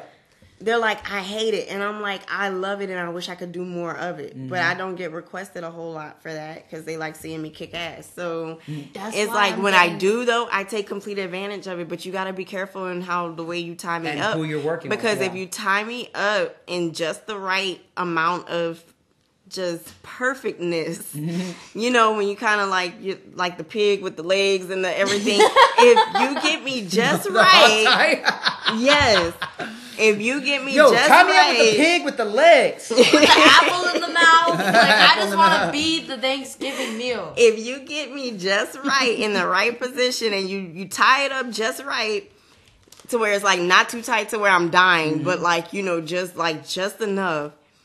And if it's almost one of those subspace. videos where you kind of just sit me there and I just gotta like just lay there or something, you better time that shit because? I'm gonna like in like, like- five minutes. It's like when you reach that point in meditation where like you kind of lose yourself in it, where you lose track of time, where you lose track of reality, where you're just like zen. Like that's what I can relate to is there's always a point in like a part of a fetish that I can relate to where there's like this moment of like zen. Well, the, so the one of the like peace. one of the great philosophies that I've, I've heard, uh, and I've definitely added it to my life after the shit that I've been through in the last four, four years, is that the moment that you really learn to let go and realize that you really don't have control over anything in life, like if you can get that firmly established in your head and you realize that life can be just chaos and the fact that you're still that you're riding it like a wave and you're not dead yet that's good enough. To me that applies directly to that feeling of oh i'm tied up. There's nowhere i can go. So you know what? Mm-hmm. I can see that. i can just relax. I can just not worry about anything right now and i can just let go. And, I- and that's why Like, when just that be. when that fucking straight jacket hit me i was just like what the fuck is it? Like why? Like how the hell I've never been in a straight jacket before. Now I want to try it. It's I have- interesting. I've actually been in a leather straitjacket, and I just took a, a, a few quick photos. But it was something that I never felt like I would like because my whole life I've been in and out of like psychiatric hospitals. Like a straitjacket was something in my mind that is like deems you're fucking crazy. So when I saw one for the first time, I was like, oh hell no, I'm not getting, I'm not putting this on. And then I put it on, and I was like. This is actually kind of sexy. Like It's like hugging kinda really yourself. like this. It is, but it's also the fact of like there's no way out. Like you kind of just have to submit to it. You know, like you don't have to, but in my mind, I was like, I just if you fight it, there's no point in fighting it. Exactly, but it was like comforting in the fact of like I'm here. Like there's nowhere else to be than than here right now in this moment. So it's, like a grounding what you thing. said. It's a direct connection to being swaddled as a child. Yeah. The same thing as she knows that I like light touch. I love light touch. Like when someone does this, That's like just grazes like your, touch. your skin. Like even if it's my back or my arm, I literally just go like. Oh, like, I He's just, just a- don't think about anything. I'm a big baby, but yeah, if I'm laying in bed and she just scratches my back. I'm just like, just keep doing that. He likes physical touch. But it's not a sexual kink; it's more like a, a brain kink. It's like or a body high that you get from it. He has little trigger spots actually, where She's he'll like it- twitch. I figured it out, and this is what I love about being in this industry is I love figuring people out. I love being able to read people because then when I go out on the street, I can like read strangers and be like, "Oh, you're probably into this, So this or my, this." Yes, that and it's, it's And become reading way easier to go to dinner and talk to somebody, and you can just tell by mannerisms and the way they talk about certain subjects. Oh, this guy's not telling me the absolute truth, or this person's not being forthcoming. And it's because you, when you talk to someone like you, or to Faith, or anybody else that's a genuine person in this industry, we don't keep anything out of our mouths to each other. You can literally ask me, no, seriously, think about the stuff. Well, we haven't even cracked the crazy shit we could talk about when it comes to like deep rooted, psych, you know, psychological fetishes and stuff like that. But when I am at a when I am at a fetish con or I'm at a frolicon or something like that, or even at a burn, and these guys walk up to me who are heavy into the kink and lifestyle, and she's like, "Hey man, so what makes you come real hard?" I'm like, uh, "Okay, let me pull out my list of because you know I'll be with the talking about sex in a, in a fire circle or something. It's like sit zero down. to a It's like, all right, be honest quick. with you. What are your kinks and fetishes? I'm like, I got this shit on my arm. Here we go. Like, you know, I just, I used to be scared to say those things out loud, but to me, what your kinks are speaks loudly about who you are, you know, and, and how you how you address those kinks. And your perception of the world too though like i always ask people especially my session clients like i dig for the psych- psychological root of like how this came to be that's my biggest question of like how did this develop for you? Yeah, like you I want to find that out with the know glove guy. I need to find that story out. because that tells me a lot about that person of like how this started because for me for a lot of my kinks it was trauma based and it's not the truth for every person because in my perspective that's what it was for everyone. Is like oh we're this is like a trauma thing but that's not the case for everyone. Like some people just come across something and it, it sticks with them. It speaks to a part of them that that they may not even have known existed until that moment. And it's like the further they dig into it the further they feel like they're being generally themselves but some people don't feel like they can show that with the whole world. So that's where we come in of like i'm blessed enough to have these random people show me the most private parts of their life that they're not even comfortable showing with like immediate family or people that have known them their whole lives but they trust Yep. me a complete stranger to to be that open and honest That's why and therapy. vulnerable That's why therapy works. Because, or at least not always, but a lot of therapy works because you're speaking to a stranger. But that's what a lot of people don't realize that this industry is very therapeutic to those people. Whether we make customs or we're sessioning with them, like we're face to face or we're through the camera, this is like a form of therapy for them. This brings them mm-hmm. to a point where they feel the most happy, the most comfortable, the most genuine in themselves. And when they find the right people that speak the right, like, you know, like the right notes, like if they, mm-hmm. they check off all the right boxes, they really, like, almost can become, like, really involved in that person because they bring out this part of themselves that they can't they don't feel genuine enough in their personal day-to-day life to explore with these people Do you ever uh, Right. you ever ask any of your clients like where where does this come from? I think I might have asked like a few of them where it came from. I stopped asking at some point because I don't want to get an answer that okay. So Go on. yes let's talk about this Go at on. some point, I attempted to be a cam girl, right? Like this was like before my modeling took mm. off. Like, oh well, it was kind of like intermediate. It was like r- around the time my modeling started taking off. I'm like, oh, I can do that. No, the fuck, I can't because it's so different it's you can't you can't filter what's coming in and what you're taking in and what you're seeing Yeah. and what's going on. And it's so much No going one's on. pre-screening these one it's at all. Mm-hmm.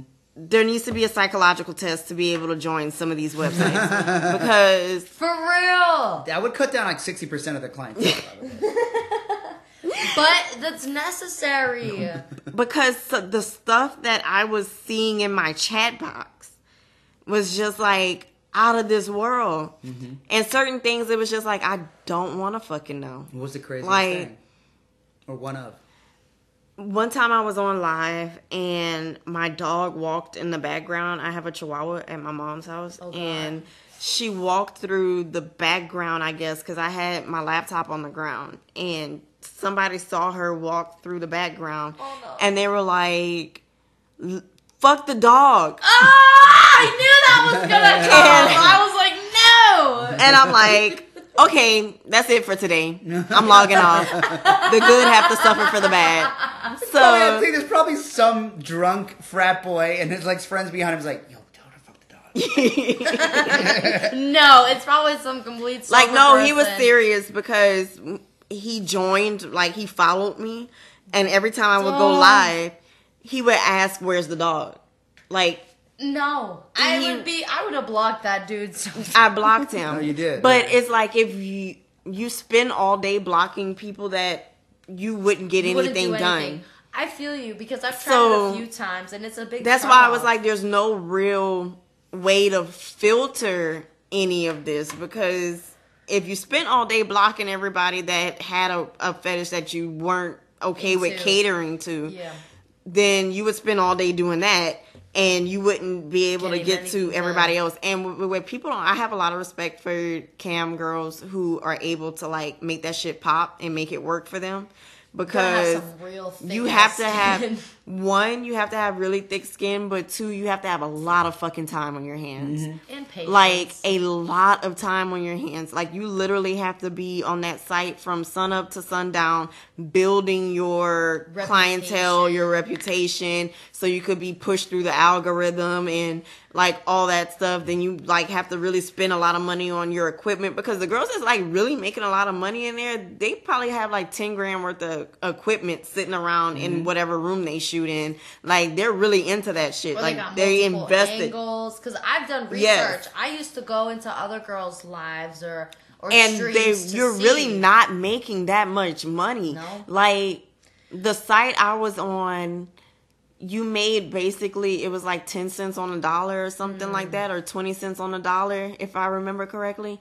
So it's like you really have to bring in Yeah. that clientele to get that money. So the girls that are able to make twenty k a month on that shit, they're really putting in some fucking time on that shit. people like, don't understand because that's the th- same thing that comes back to like the hate circle people like that are hating it's because that's a lot of time and investment that that people are putting into that certain aspect of this industry because that's still in the umbrella of the fetish world and it I I tried it for a while. I did like tango and all these other things and people just wanted shit for free. Like that was the hardest part for me was dealing with the leeches, quote unquote, of those sites, the people that were just there because Now, OnlyFans, I made OnlyFans work for me, but I feel like also it's worth it because OnlyFans only they don't take that much as like a percentage of what you get or whatever. Like it's like OnlyFans really only started popping off for me when I started using TikTok to like low key advertise because I had this one TikTok that was sitting in my drafts for a while that I was just like, you know what, let's post this shit. It got 1.2 million views. Like it just started popping off and I was like surprised because like I didn't really put this much effort into it and all the other videos I was putting effort into didn't do shit. There's one video where I had an accidental It's the most slip, random the- is. videos. But that shit made my OnlyFans skyrocket to where I was like, I need to make a free one just to advertise for my VIP, and that did well because then I started having people purchasing only what they want. It's like this whole fucking thing that took me so long It's to like figure a secret that you once have to, like, figure figure the it fuck out. out, it can really when I work. camped. Now this is a thing. I don't know if I did this fetish right. Yeah. But I want if anybody out there is listening that has a money kink, hmm For uh, like Findom. if you want to send me money, I'm open to that. But bear with me because I don't know the etiquette of it. And I'm saying that to say So- this. I'm not sure if I did this right. This guy wanted to pay me to blackmail him, Oh. right? Findom. You're Well- talking about Findom, financial domination. Right. A hold lot on. of the time, So- they want you to be an asshole, and it's so hard to be that mean. That wasn't the to it. problem. Yeah. What was it? I was okay with that part. I was good at that part. what I wasn't, I don't know if I was Let really go- so supposed let's go back to. to the beginning. So the guy wanted you to to, to pay you to blackmail him, right. I which is wonder if usually the is the opposite same way that this goes. Yeah. I had this one photographer Okay, who so wanted the he was same like, thing. he was like, hey, I'm into this. He was into getting blackmailed, and he was like, I'll pay you. Oh, it's such an for fetish. every every time like you come close to exposing me or you know whatever. But i actually exposed him. But i followed instruction. So i'm not sure if i was really supposed to follow instruction or if i was just supposed to play like That's i was following is- instruction. Because he was It's like so okay confusing. he gave me access to a file right? Okay. so he he emailed me his Facebook passwords and email, and he gave me access to this file. In the file, I found pictures of him dressed in women's underwear, and he I was sincerely wonder if this is the same guy. Hold on. Wait. Go ahead. so in the file. I found pictures of him dressed in women's underwear, Okay. and so when I messaged him after I accessed the file, he was like, I really don't want these pictures to get out anywhere. That would be my most embarrassing like moment or Okay. whatever and basically he wanted me to use these pictures to blackmail him Okay. and he would pay me for every time I was like a bitch to him about it or I would threaten to Okay. blackmail him So right far, I'm on board.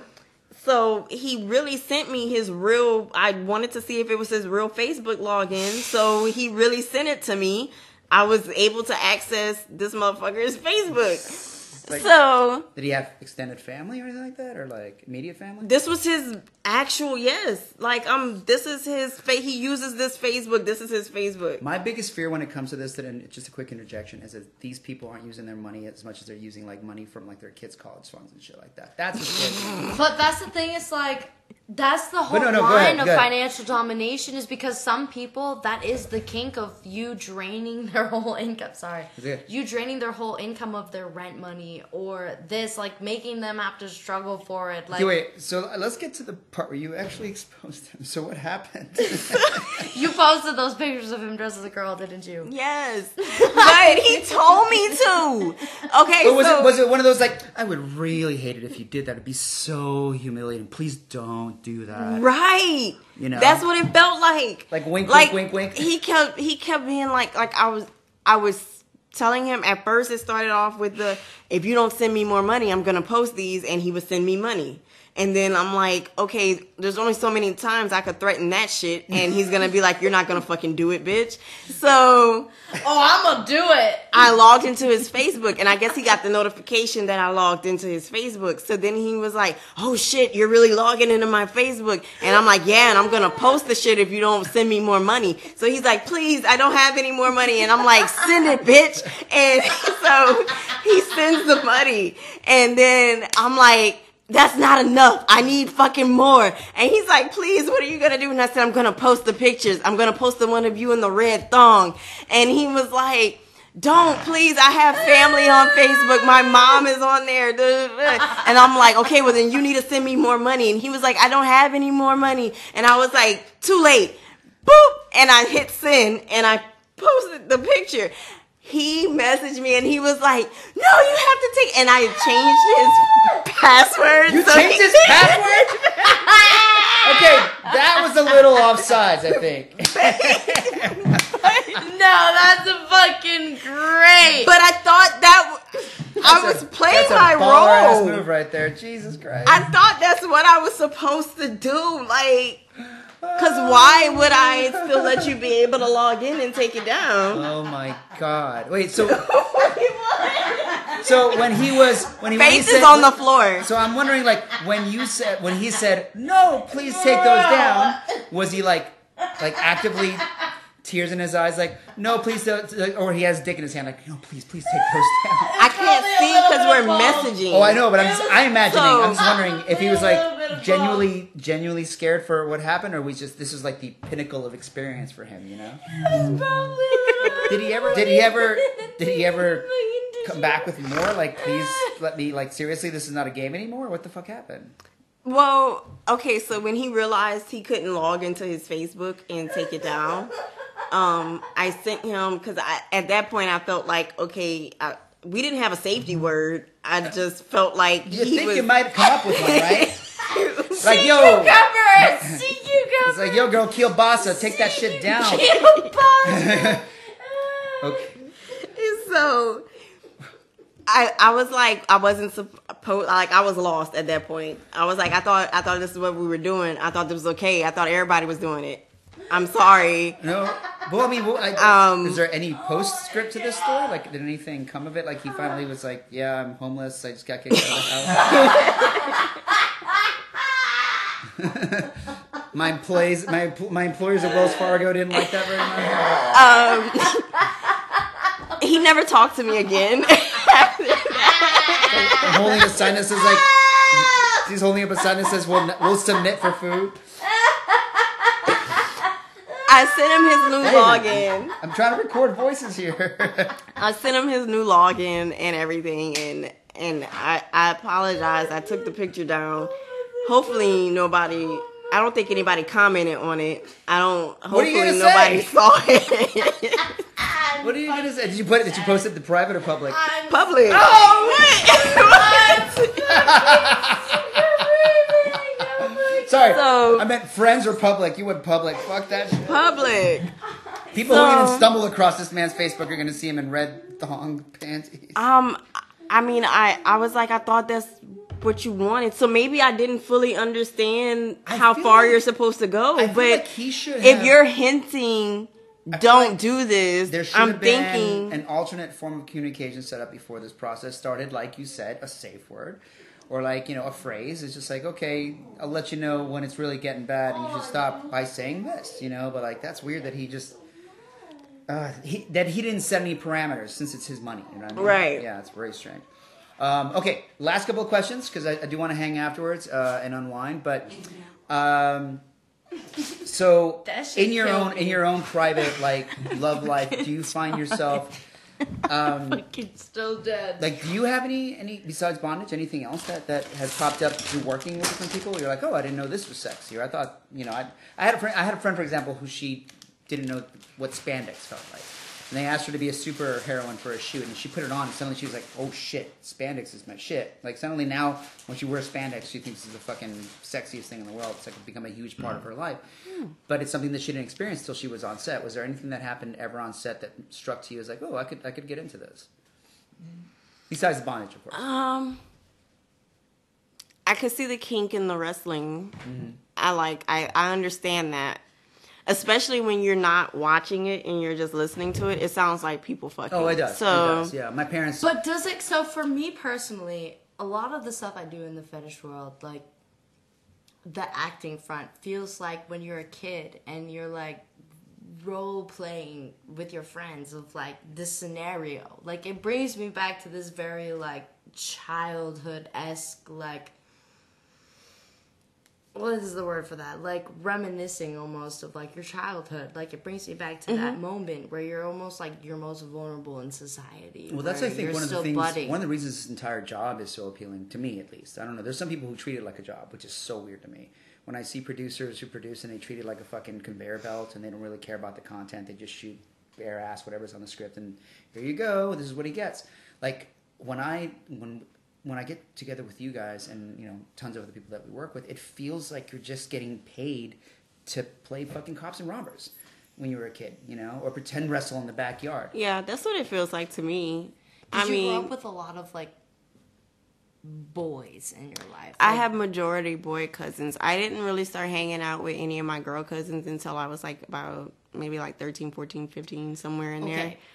there. Um, so I was a tomboy growing up, and then my dad wanted a son so fucking bad, like he just made me his I son. relate. My So mom used to dress me as a boy. I mean, like for real, like I, I, I mean, I, I played basketball. I used to play football with the boys in the neighborhood and everything.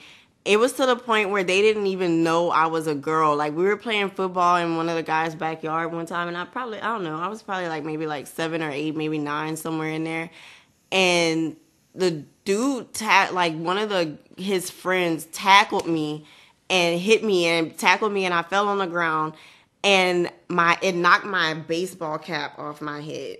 And when he did that, I had a ponytail under it. And he was like, "That's a girl," and I'm like, "I'm about to fuck you up." like, Do you think that that experience growing up primarily with like male energy and and kind of getting involved in that had anything to do with where you are now and like what you're doing as far as like work wise? Because I tend to have these moments where I'm in the middle of shooting and I have this memory pop back in my head, and I'm like, it's like a full circle moment of like, no wonder why I'm doing what I'm doing because this is basically like the same shit I was doing as a kid, but I had no idea that. I mean, from the Growing up beating up little boys. Well, not only that, but Um, also yeah. the, the the thing where you were saying it's like me and my sister or me me and my cousins literally dressing up and performing for no reason. You know, the, the Yeah. performance of it and being an a, a Yeah. Do you think that like the tension aspect of like this person has like your full attention on hand has anything to do with that as like the performance aspect of like wanting to entertain like or being an everyone room. exhibitionist as well you know because if you're an extrovert or an exhibitionist hmm. you like to show yourself off then that's also because that's something I Huge. can relate to is I would always put on a show for everyone in my family. Me and my cousin would play dress up and we go out and perform this this routine. That's that an had come up interesting question. I don't think I ever really thought about it like that. I just know that acting, performing, modeling, teaching in a way, like stuff like I I love stuff like that. Like even as a kid, like if I wasn't like practicing my modeling or looking through Victoria's Secret magazines trying to see what like their poses and what they were doing Yeah. and all that stuff, I was playing teacher. Like I, I was playing school and I always had to be the teacher or whatever. Oh my So, god! like- literally same. I my cousins, two of my cousins actually needed like helpers in school, and we would play school where I was the teacher. I would have a whiteboard. I would make lesson plans for them. I actually helped them get further along in their actual school by playing school, and that in itself, knowing that, made me want to go on and like kind of teach people. So, did you have any moments like that growing up? you know like full circle moments where you're like in the today and you think back on your childhood and you're like this makes sense where i'm at right now Yeah, definitely. Because I used to watch the WWE all the time, and I used to like play fight with the guys in the neighborhood or the little mm-hmm. boys in the neighborhood, and we had like our own makeshift ring, kind of. it was so good. Oh, there was a lot of It get, was there's a lot of like- ghetto rings out there it, it was like this little makeshift kind of ring, kind of.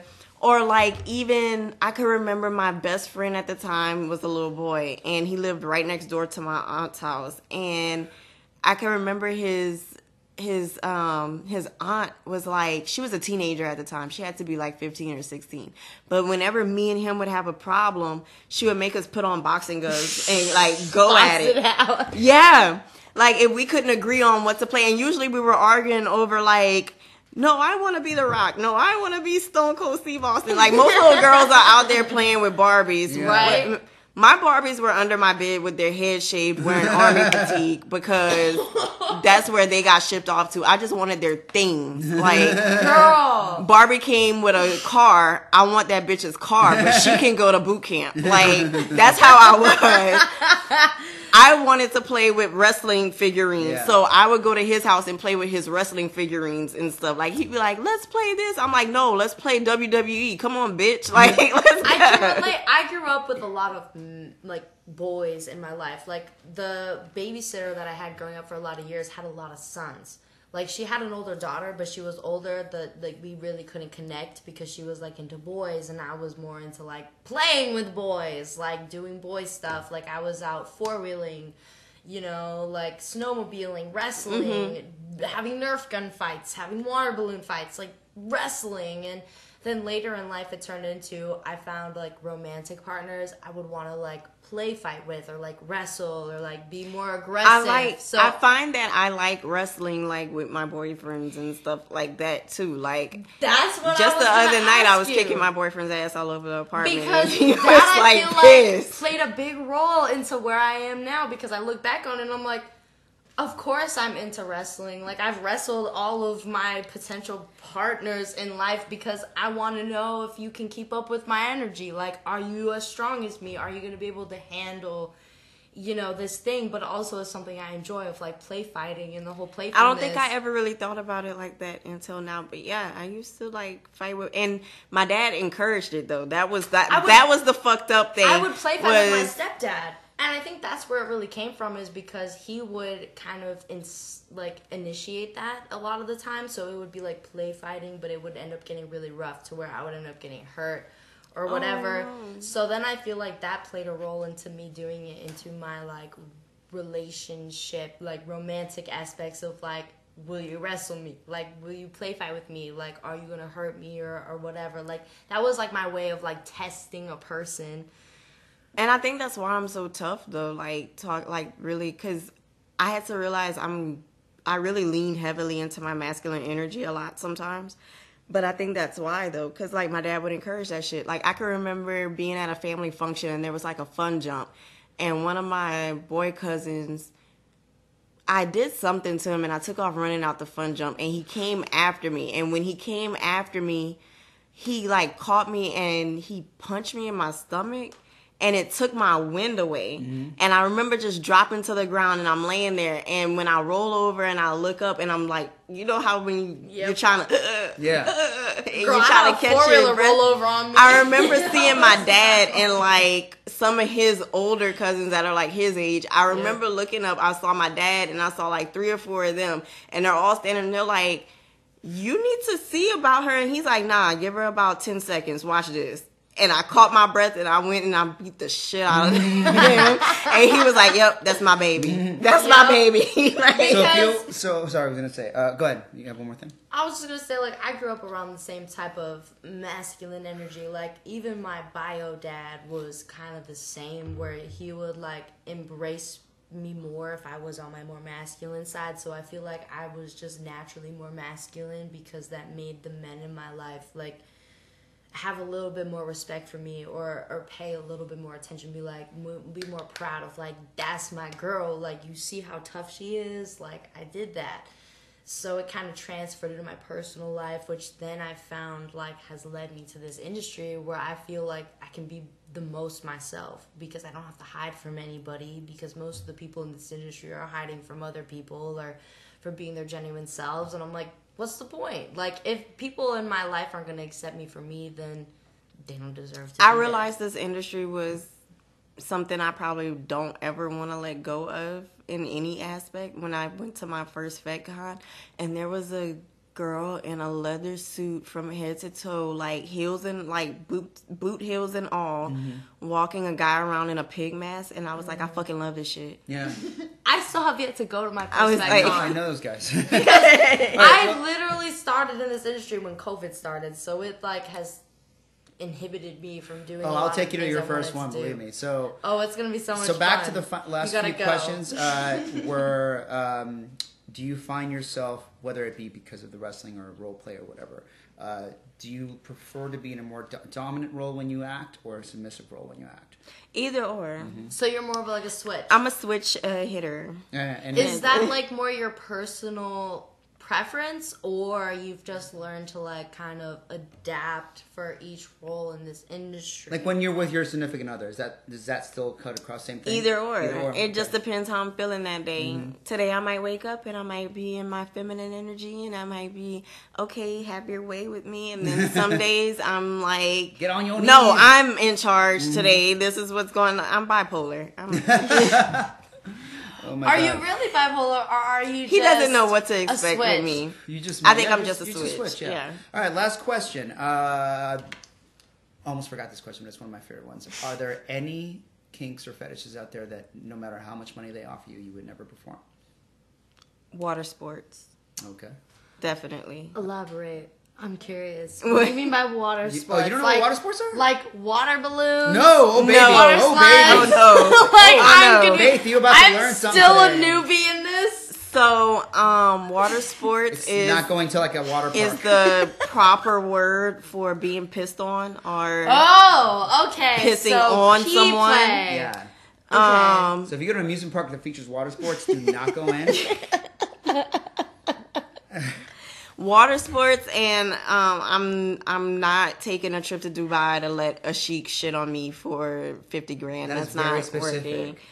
Well, What shit? on okay, you? so I what? I had to be specific because um apparently at one point in time like I don't know if you were a part of this Instagram trend where you were noticing a lot of these Instagram models were going to Dubai and Oh. No. um everybody was like how in the fuck are these girls affording to go to dubai well one of them got caught at customs on her way back to the us and it was exposed on how, why and how these girls are taking oh. affording these trips to dubai I'm so, so apparently know.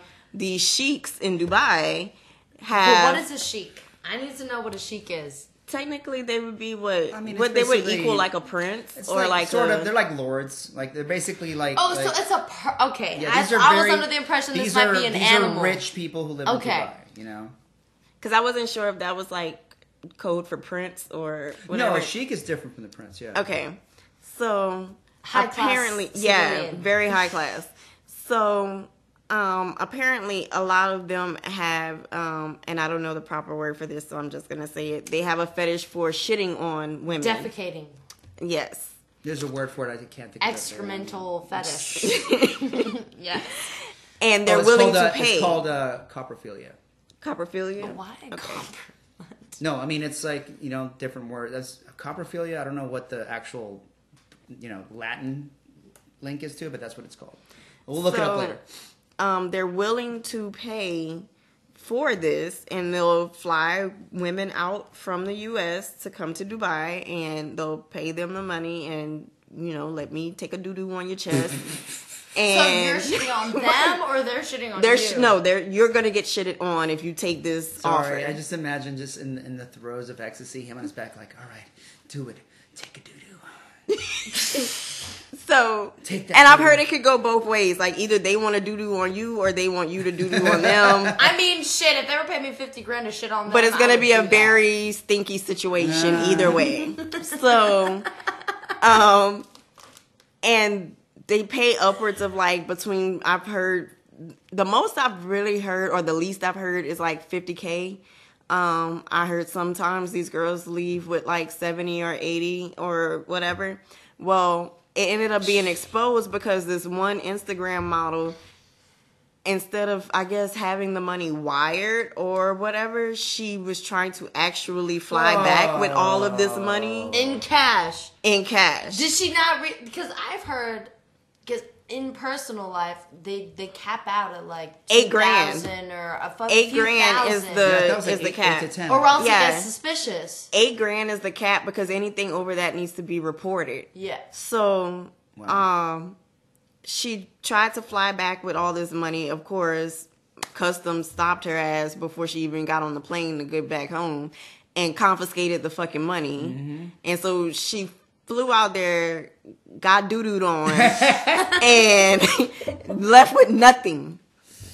Jesus Christ. And that's how it got out so that that's why all these Instagram models are taking these trips to Dubai because I they're learned- getting I paid learned to get new. doo dooed on. Well, okay, so um, so you actually gave the you, you gave the two most common answers I know, which is uh, any sort of water sports and any sort of, of uh, shit play. Oh, also, um, Because I would be okay with it if I'm the person shitting or pissing on somebody. Because could you do that on command though? I don't think I could do it on command. Girl, I got dinosaur shits. Maybe I if they gave me some coffee. I don't know. And I coffee don't- doesn't give me a joint, maybe even like a cigarette, and I'm ready. For I don't think I could do it on command. I think I would be shy at that point. No, point. there was a story. So there was a story I, I heard. Uh, if you guys have already heard the story. I can story, just take please, myself to the place. please fast forward it. But there was a prostitute that was talking to another prostitute in a in a bar, and they were like, "This is like one of those secret camera shows." I think it was on HBO. It's like Hookers at the Point, that show, and they would follow they would follow these girls around and just you know listen to them in, on earpieces, like talking to their johns and stuff like that. But then these two girls, my favorite. I was I couldn't fall asleep one night. I was watching this show, and I was like riveted. This is what you used And yeah, I couldn't fall. No, I couldn't fall asleep. So I'm switching Oh around. my like, God. what is this? and so there's two girls just sitting there eating food at a bar, and one girl goes to the other and says like, um, "So what's the craziest thing you did today?" And this girl's like, "Oh, I got you beat down the line. There was this guy who took me to his room, and he said he wanted to do some ass stuff, and so I was like, all right, you want me to strap something on?" And he said yes, and he pulled out this fucking monster dong that was like this big. And she was like, this was a little dude, like five foot two, you know. By the like, way, no- for the people at home that can't see his um, hand gestures, it was like a three foot dick.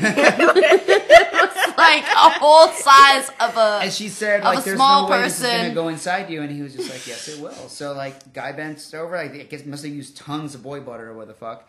And she said through, like, the process of 30 minutes, they finally got it in there.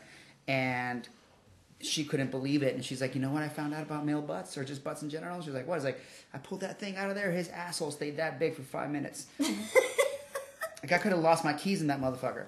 And eventually, little by little, starts to slowly. That's how it works. The, the, the, the muscles slowly contract back to where they originally were. And so the other prostitute's like, "That's pretty impressive, but I got you beat." Like, What's the story? He's like, "Well, one of my very high class guys picked me up uh, at this street, took me to this really expensive out dinner, like at the Four Seasons, fed me everything I wanted to eat, everything I wanted to drink, and he had me for the day. So he took me up to the room, beautiful fucking penthouse overlooking all of Manhattan.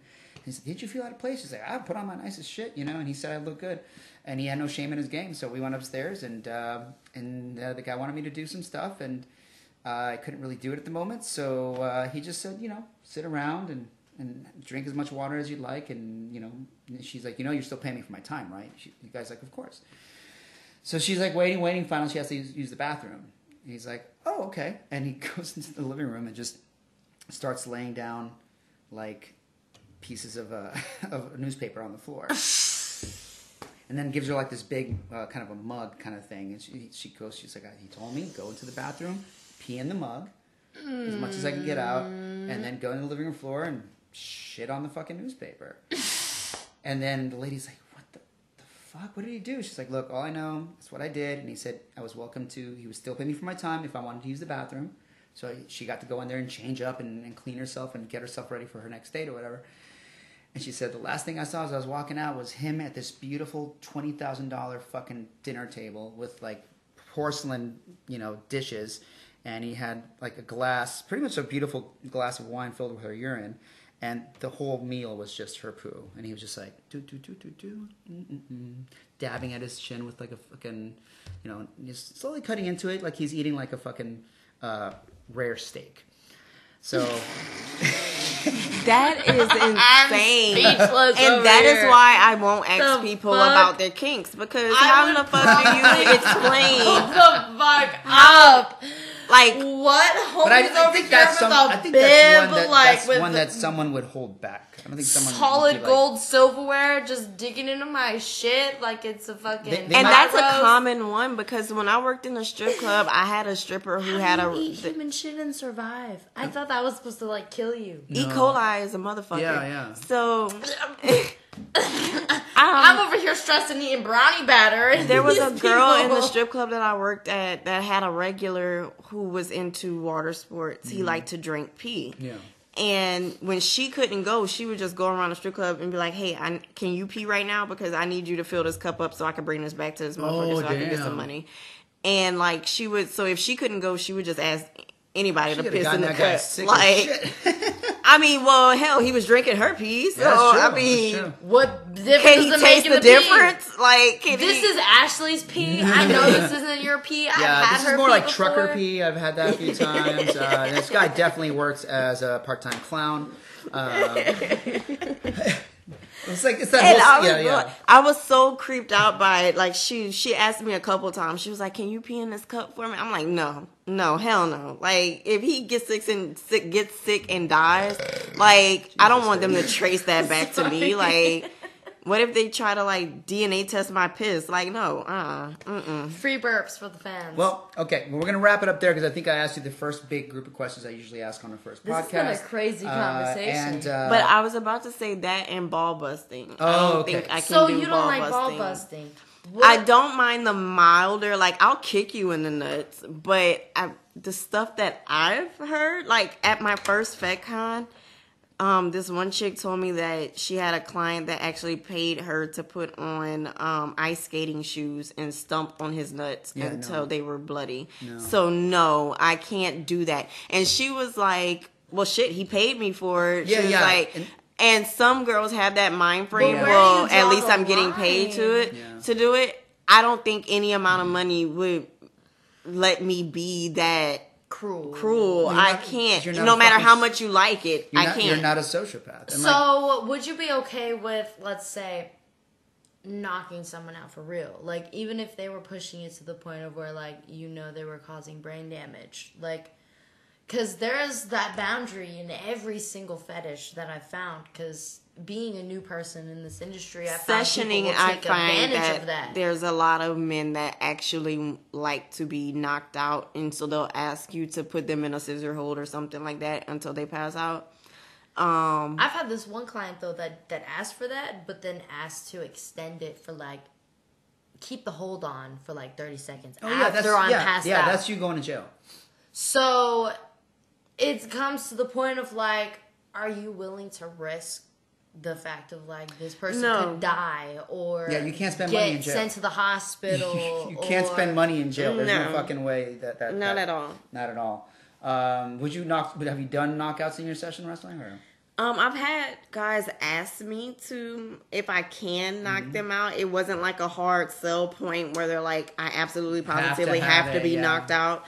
Um, they just have had it happen before in sessions from what they've told me, and they're like, that's like a cherry on top. That's like a Mm-hmm. plus for them. But I personally, that's not what I go for. No, I've been asked to do it for real for my videos for 20 years now, and I keep saying no, man, no, no. like that's not what we do. I don't. I don't want to put anybody in that It's position. a very delicate thing, and like the first time I ever did that, I got taken advantage of by this dude who purposefully searches for newer girls in this industry or girls who don't know anything about doing that to teach them, quote unquote, teach the way that he wants it to be done, which is very dangerous. And then up until I had this girl who has he's she's like a veteran in this industry. She's been doing it for like over a decade. Be like, we know about that dude. He's a red flag. Like eventually he's gonna die at one of these sessions, and some poor girl is gonna have to deal with that. And I don't want it to be you. So promise me you will not. No matter how much money he pays you, because he would pay you a lot of money to do like knocking someone out is not that much work. It, it takes very minimal effort. It's just about the right placement, the right amount of pressure, and then once you get it down, it's like bing, bada, boom. You can do this shit all day. But when it comes to that point, it was like I didn't even realize, you know, in the moment, I had certain thoughts of like this is like not normal. Like this isn't something that that seems safe to me by any means. But I didn't really think about it because he was recording it. This is something he wanted. This is something he was paying me for. So I almost felt obligated to deliver.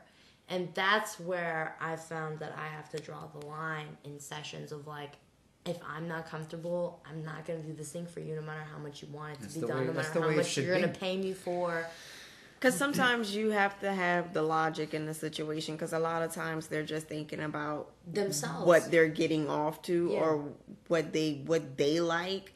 They're not thinking about how harmful it can be to them or or even how traumatic nature. it could be to you. Mm-hmm. Like a situation we talked about earlier where this guy was pushing your boundaries. Like some of these clients are very self-centered in the fact that they don't really even take into consideration how this could affect you in the moment or No, I was, I was, could be. I was on set during um, my ex's session, and there was uh, no wait, hold on, that was a different story. There was a girl that used to wrestle for me that went on a session, uh, and she asked me to be her chaperone, and this guy accidentally, quote unquote, grabbed her tits during the match, and she stopped. She's like, "Hey, nope." You're not paying me enough for that shit. Like, we're not touching any of my fucking parts. Like, yeah, we'll do belly punching. Yes, we'll do this and that.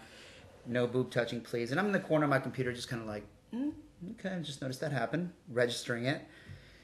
10 minutes, they keep rolling around. She stops. She's like, Why'd you do that again? And I stood up. And I knew the guy. Like, he's a sweet old man, but he was getting ahead of himself. And I was just like, Hey, dude, she told you not to touch your tits. Just, you know, easy to do to not touch that area. Just put your hands anywhere else. Oh, I'm sorry. I'm sorry. It must have been an accident. Third time. That's when we have to like sit him down and be like, Hey, we're gonna I don't know what she wants to do. I'm gonna ask her right now, but we'll be right back. And took her into the room, and um, she's like, if he does one more fucking time, he's out. And he'd only they'd only been wrestling for like 20 minutes of their 60 minute time, and so came back in. Sure enough, 10 minutes later, did it again, and I had to go in there and literally grab the dude, pull him off like gently as I could because he was an older guy. I was like, hey, this is over. And oh, I just don't know what I was doing. I'm like, you know exactly what you're doing. Like this whole like, oh, it keeps being an accident. Like we told you three times not to do this very specific thing with your hands. So she's right. A lot of times these guys go in there because, well, if I'm paying you, then you're going to be my fucking slave for the next hour. Like, no, that's not how that works. they I've had some good dudes who are like, "Well, what are your boundaries?" And I'm like, "Well, what do you want?" Like I can't like it would literally be like me sitting here for like weeks on weeks like describing to you all the things I don't want to happen in a session. Like if you just tell me what you want, it'll be a lot easier for me to tell you Be like, what yes or I no. can and mm, cannot Yeah. consent to because Can I grab your hair? Sure. Can I- you know. communication is a big thing and and when people are honest it's a form of miscommunication and that's what can make people feel like super uber vulnerable or not comfortable because now like this is one of my pet peeves is when you get to a session and then they start asking you for stuff they didn't ask for originally and you're like this is all a different price point. Like if you wanted this you should have communicated this to me beforehand because now that i'm here you're trying to make me feel obligated to do these things because i'm already here and like if i don't do these things you're gonna just turn me away. But it's like mm, this isn't my problem See, I got That's tired of like thing. the whole. it's you gotta really figure out like, if this person's good. Figure out if this person's like doing this and that. I just that's why I just got tired It's of it, very and that's why I found the ones that were my regulars, Mm-hmm. and I never had any issues with them. And I'm like, okay, it's cool. Anytime y'all want a session, email me. Some of them don't even want a session anymore, especially like with COVID right now going on or whatever. But they still like keep in touch with me. They're still like send me money just for communicating with them and stuff like that or whatever. Do you So- feel that like Skype sessions are something that would be different to you than like IRL sessioning, or uh, do you feel pretty much the same of like I'm sticking to this certain group of people, like they I've had Skype sessions before. Um I don't know. I just I feel like it's not um it's not the same and I feel like in a way they're cheating themselves like out of a session. I mean, it so depends. I've had some Skype sessions where I was like, I'm getting paid this for an hour to do this, but then on the session, you can very clearly see like they're jacking off, or and if they're I see doing that, I'm gonna and hang it's up just like because I don't. Yeah, Okay, so last cou- uh, last questions and then we're done. Because this has been an epic one. Holy shit! Had to be a two-parter. I've actually Um, been a good co-host. uh, no, thank you. You've been fantastic, and uh, uh, throwing some questions out there that I would never have thought of because this is from a very much a feminine perspective. So thank you, Faith. Okay, so on the flip side of the last question, which is what is uh, what are the fetishes you would never do? What are some fetishes you've never tried that you're aware of but want to try in the future? If there are any, I mean, there might not be any that you've heard of yet. right. Are there? Uh, what was the question earlier? Are there fetishes out there that I should know about that I don't know? No, no, about? no, no. Are there fetishes out there that you have heard of that you've never tried but you want to? or even things from like your personal life that you've been wanting to integrate into the fetish world. Well, you've done you, you've done wet and messy. Uh, have you done balloons? Yes, I've done she mentioned that. You said balloons. Um, so a guy out in New York messaged me when I was on my tour out there at the end of last year. He wanted, and I don't. I guess he just didn't have the money. I guess because he kind of just stopped communication. But he has sent me some photos of, and I forgot the name of the fetish. I'm pretty sure if I go in my messages, I can find it. But his fetish is puppets. Go on. and so he wanted When Elmo me. takes a turn. Mm-hmm. he has these like he has Sesame's these Ray. like this video is called Elmo Deep. I'm not gonna say life size because they're not as big as an actual whale or shark or whatever. So it's like animal puppets. Yes, Okay. And Okay. he very likes to see you swallowed by them. So like they're Oh, so vore. Okay, so it's vore. Yeah. they're big Vore enough to where um you can fit inside of them because he sent me pictures that he took of other models and that's literally all he wanted to do was just go around new york place these puppets down in areas have me crawl inside the mouth to where just my feet were sticking out of the mouth and he would take pictures of them Nice. just like that So basically, it's for My friend, my friend actually has this giant like earthworm creature that he built, which is just like a bunch of plastic, and then he has a little. Uh, like uh, rubber teeth that he put at the end, you get swallowed, and it's like the whole thing's you get someone pulls you from the other side, so it looks like they're there's they suck you up until your feet are kicking, and then that disappears, and that's a huge thing. There's That's a lot of vore. Like there's even vore like um another local model who I'm planning on working with a lot coming up has sent me a video of her being eaten by some like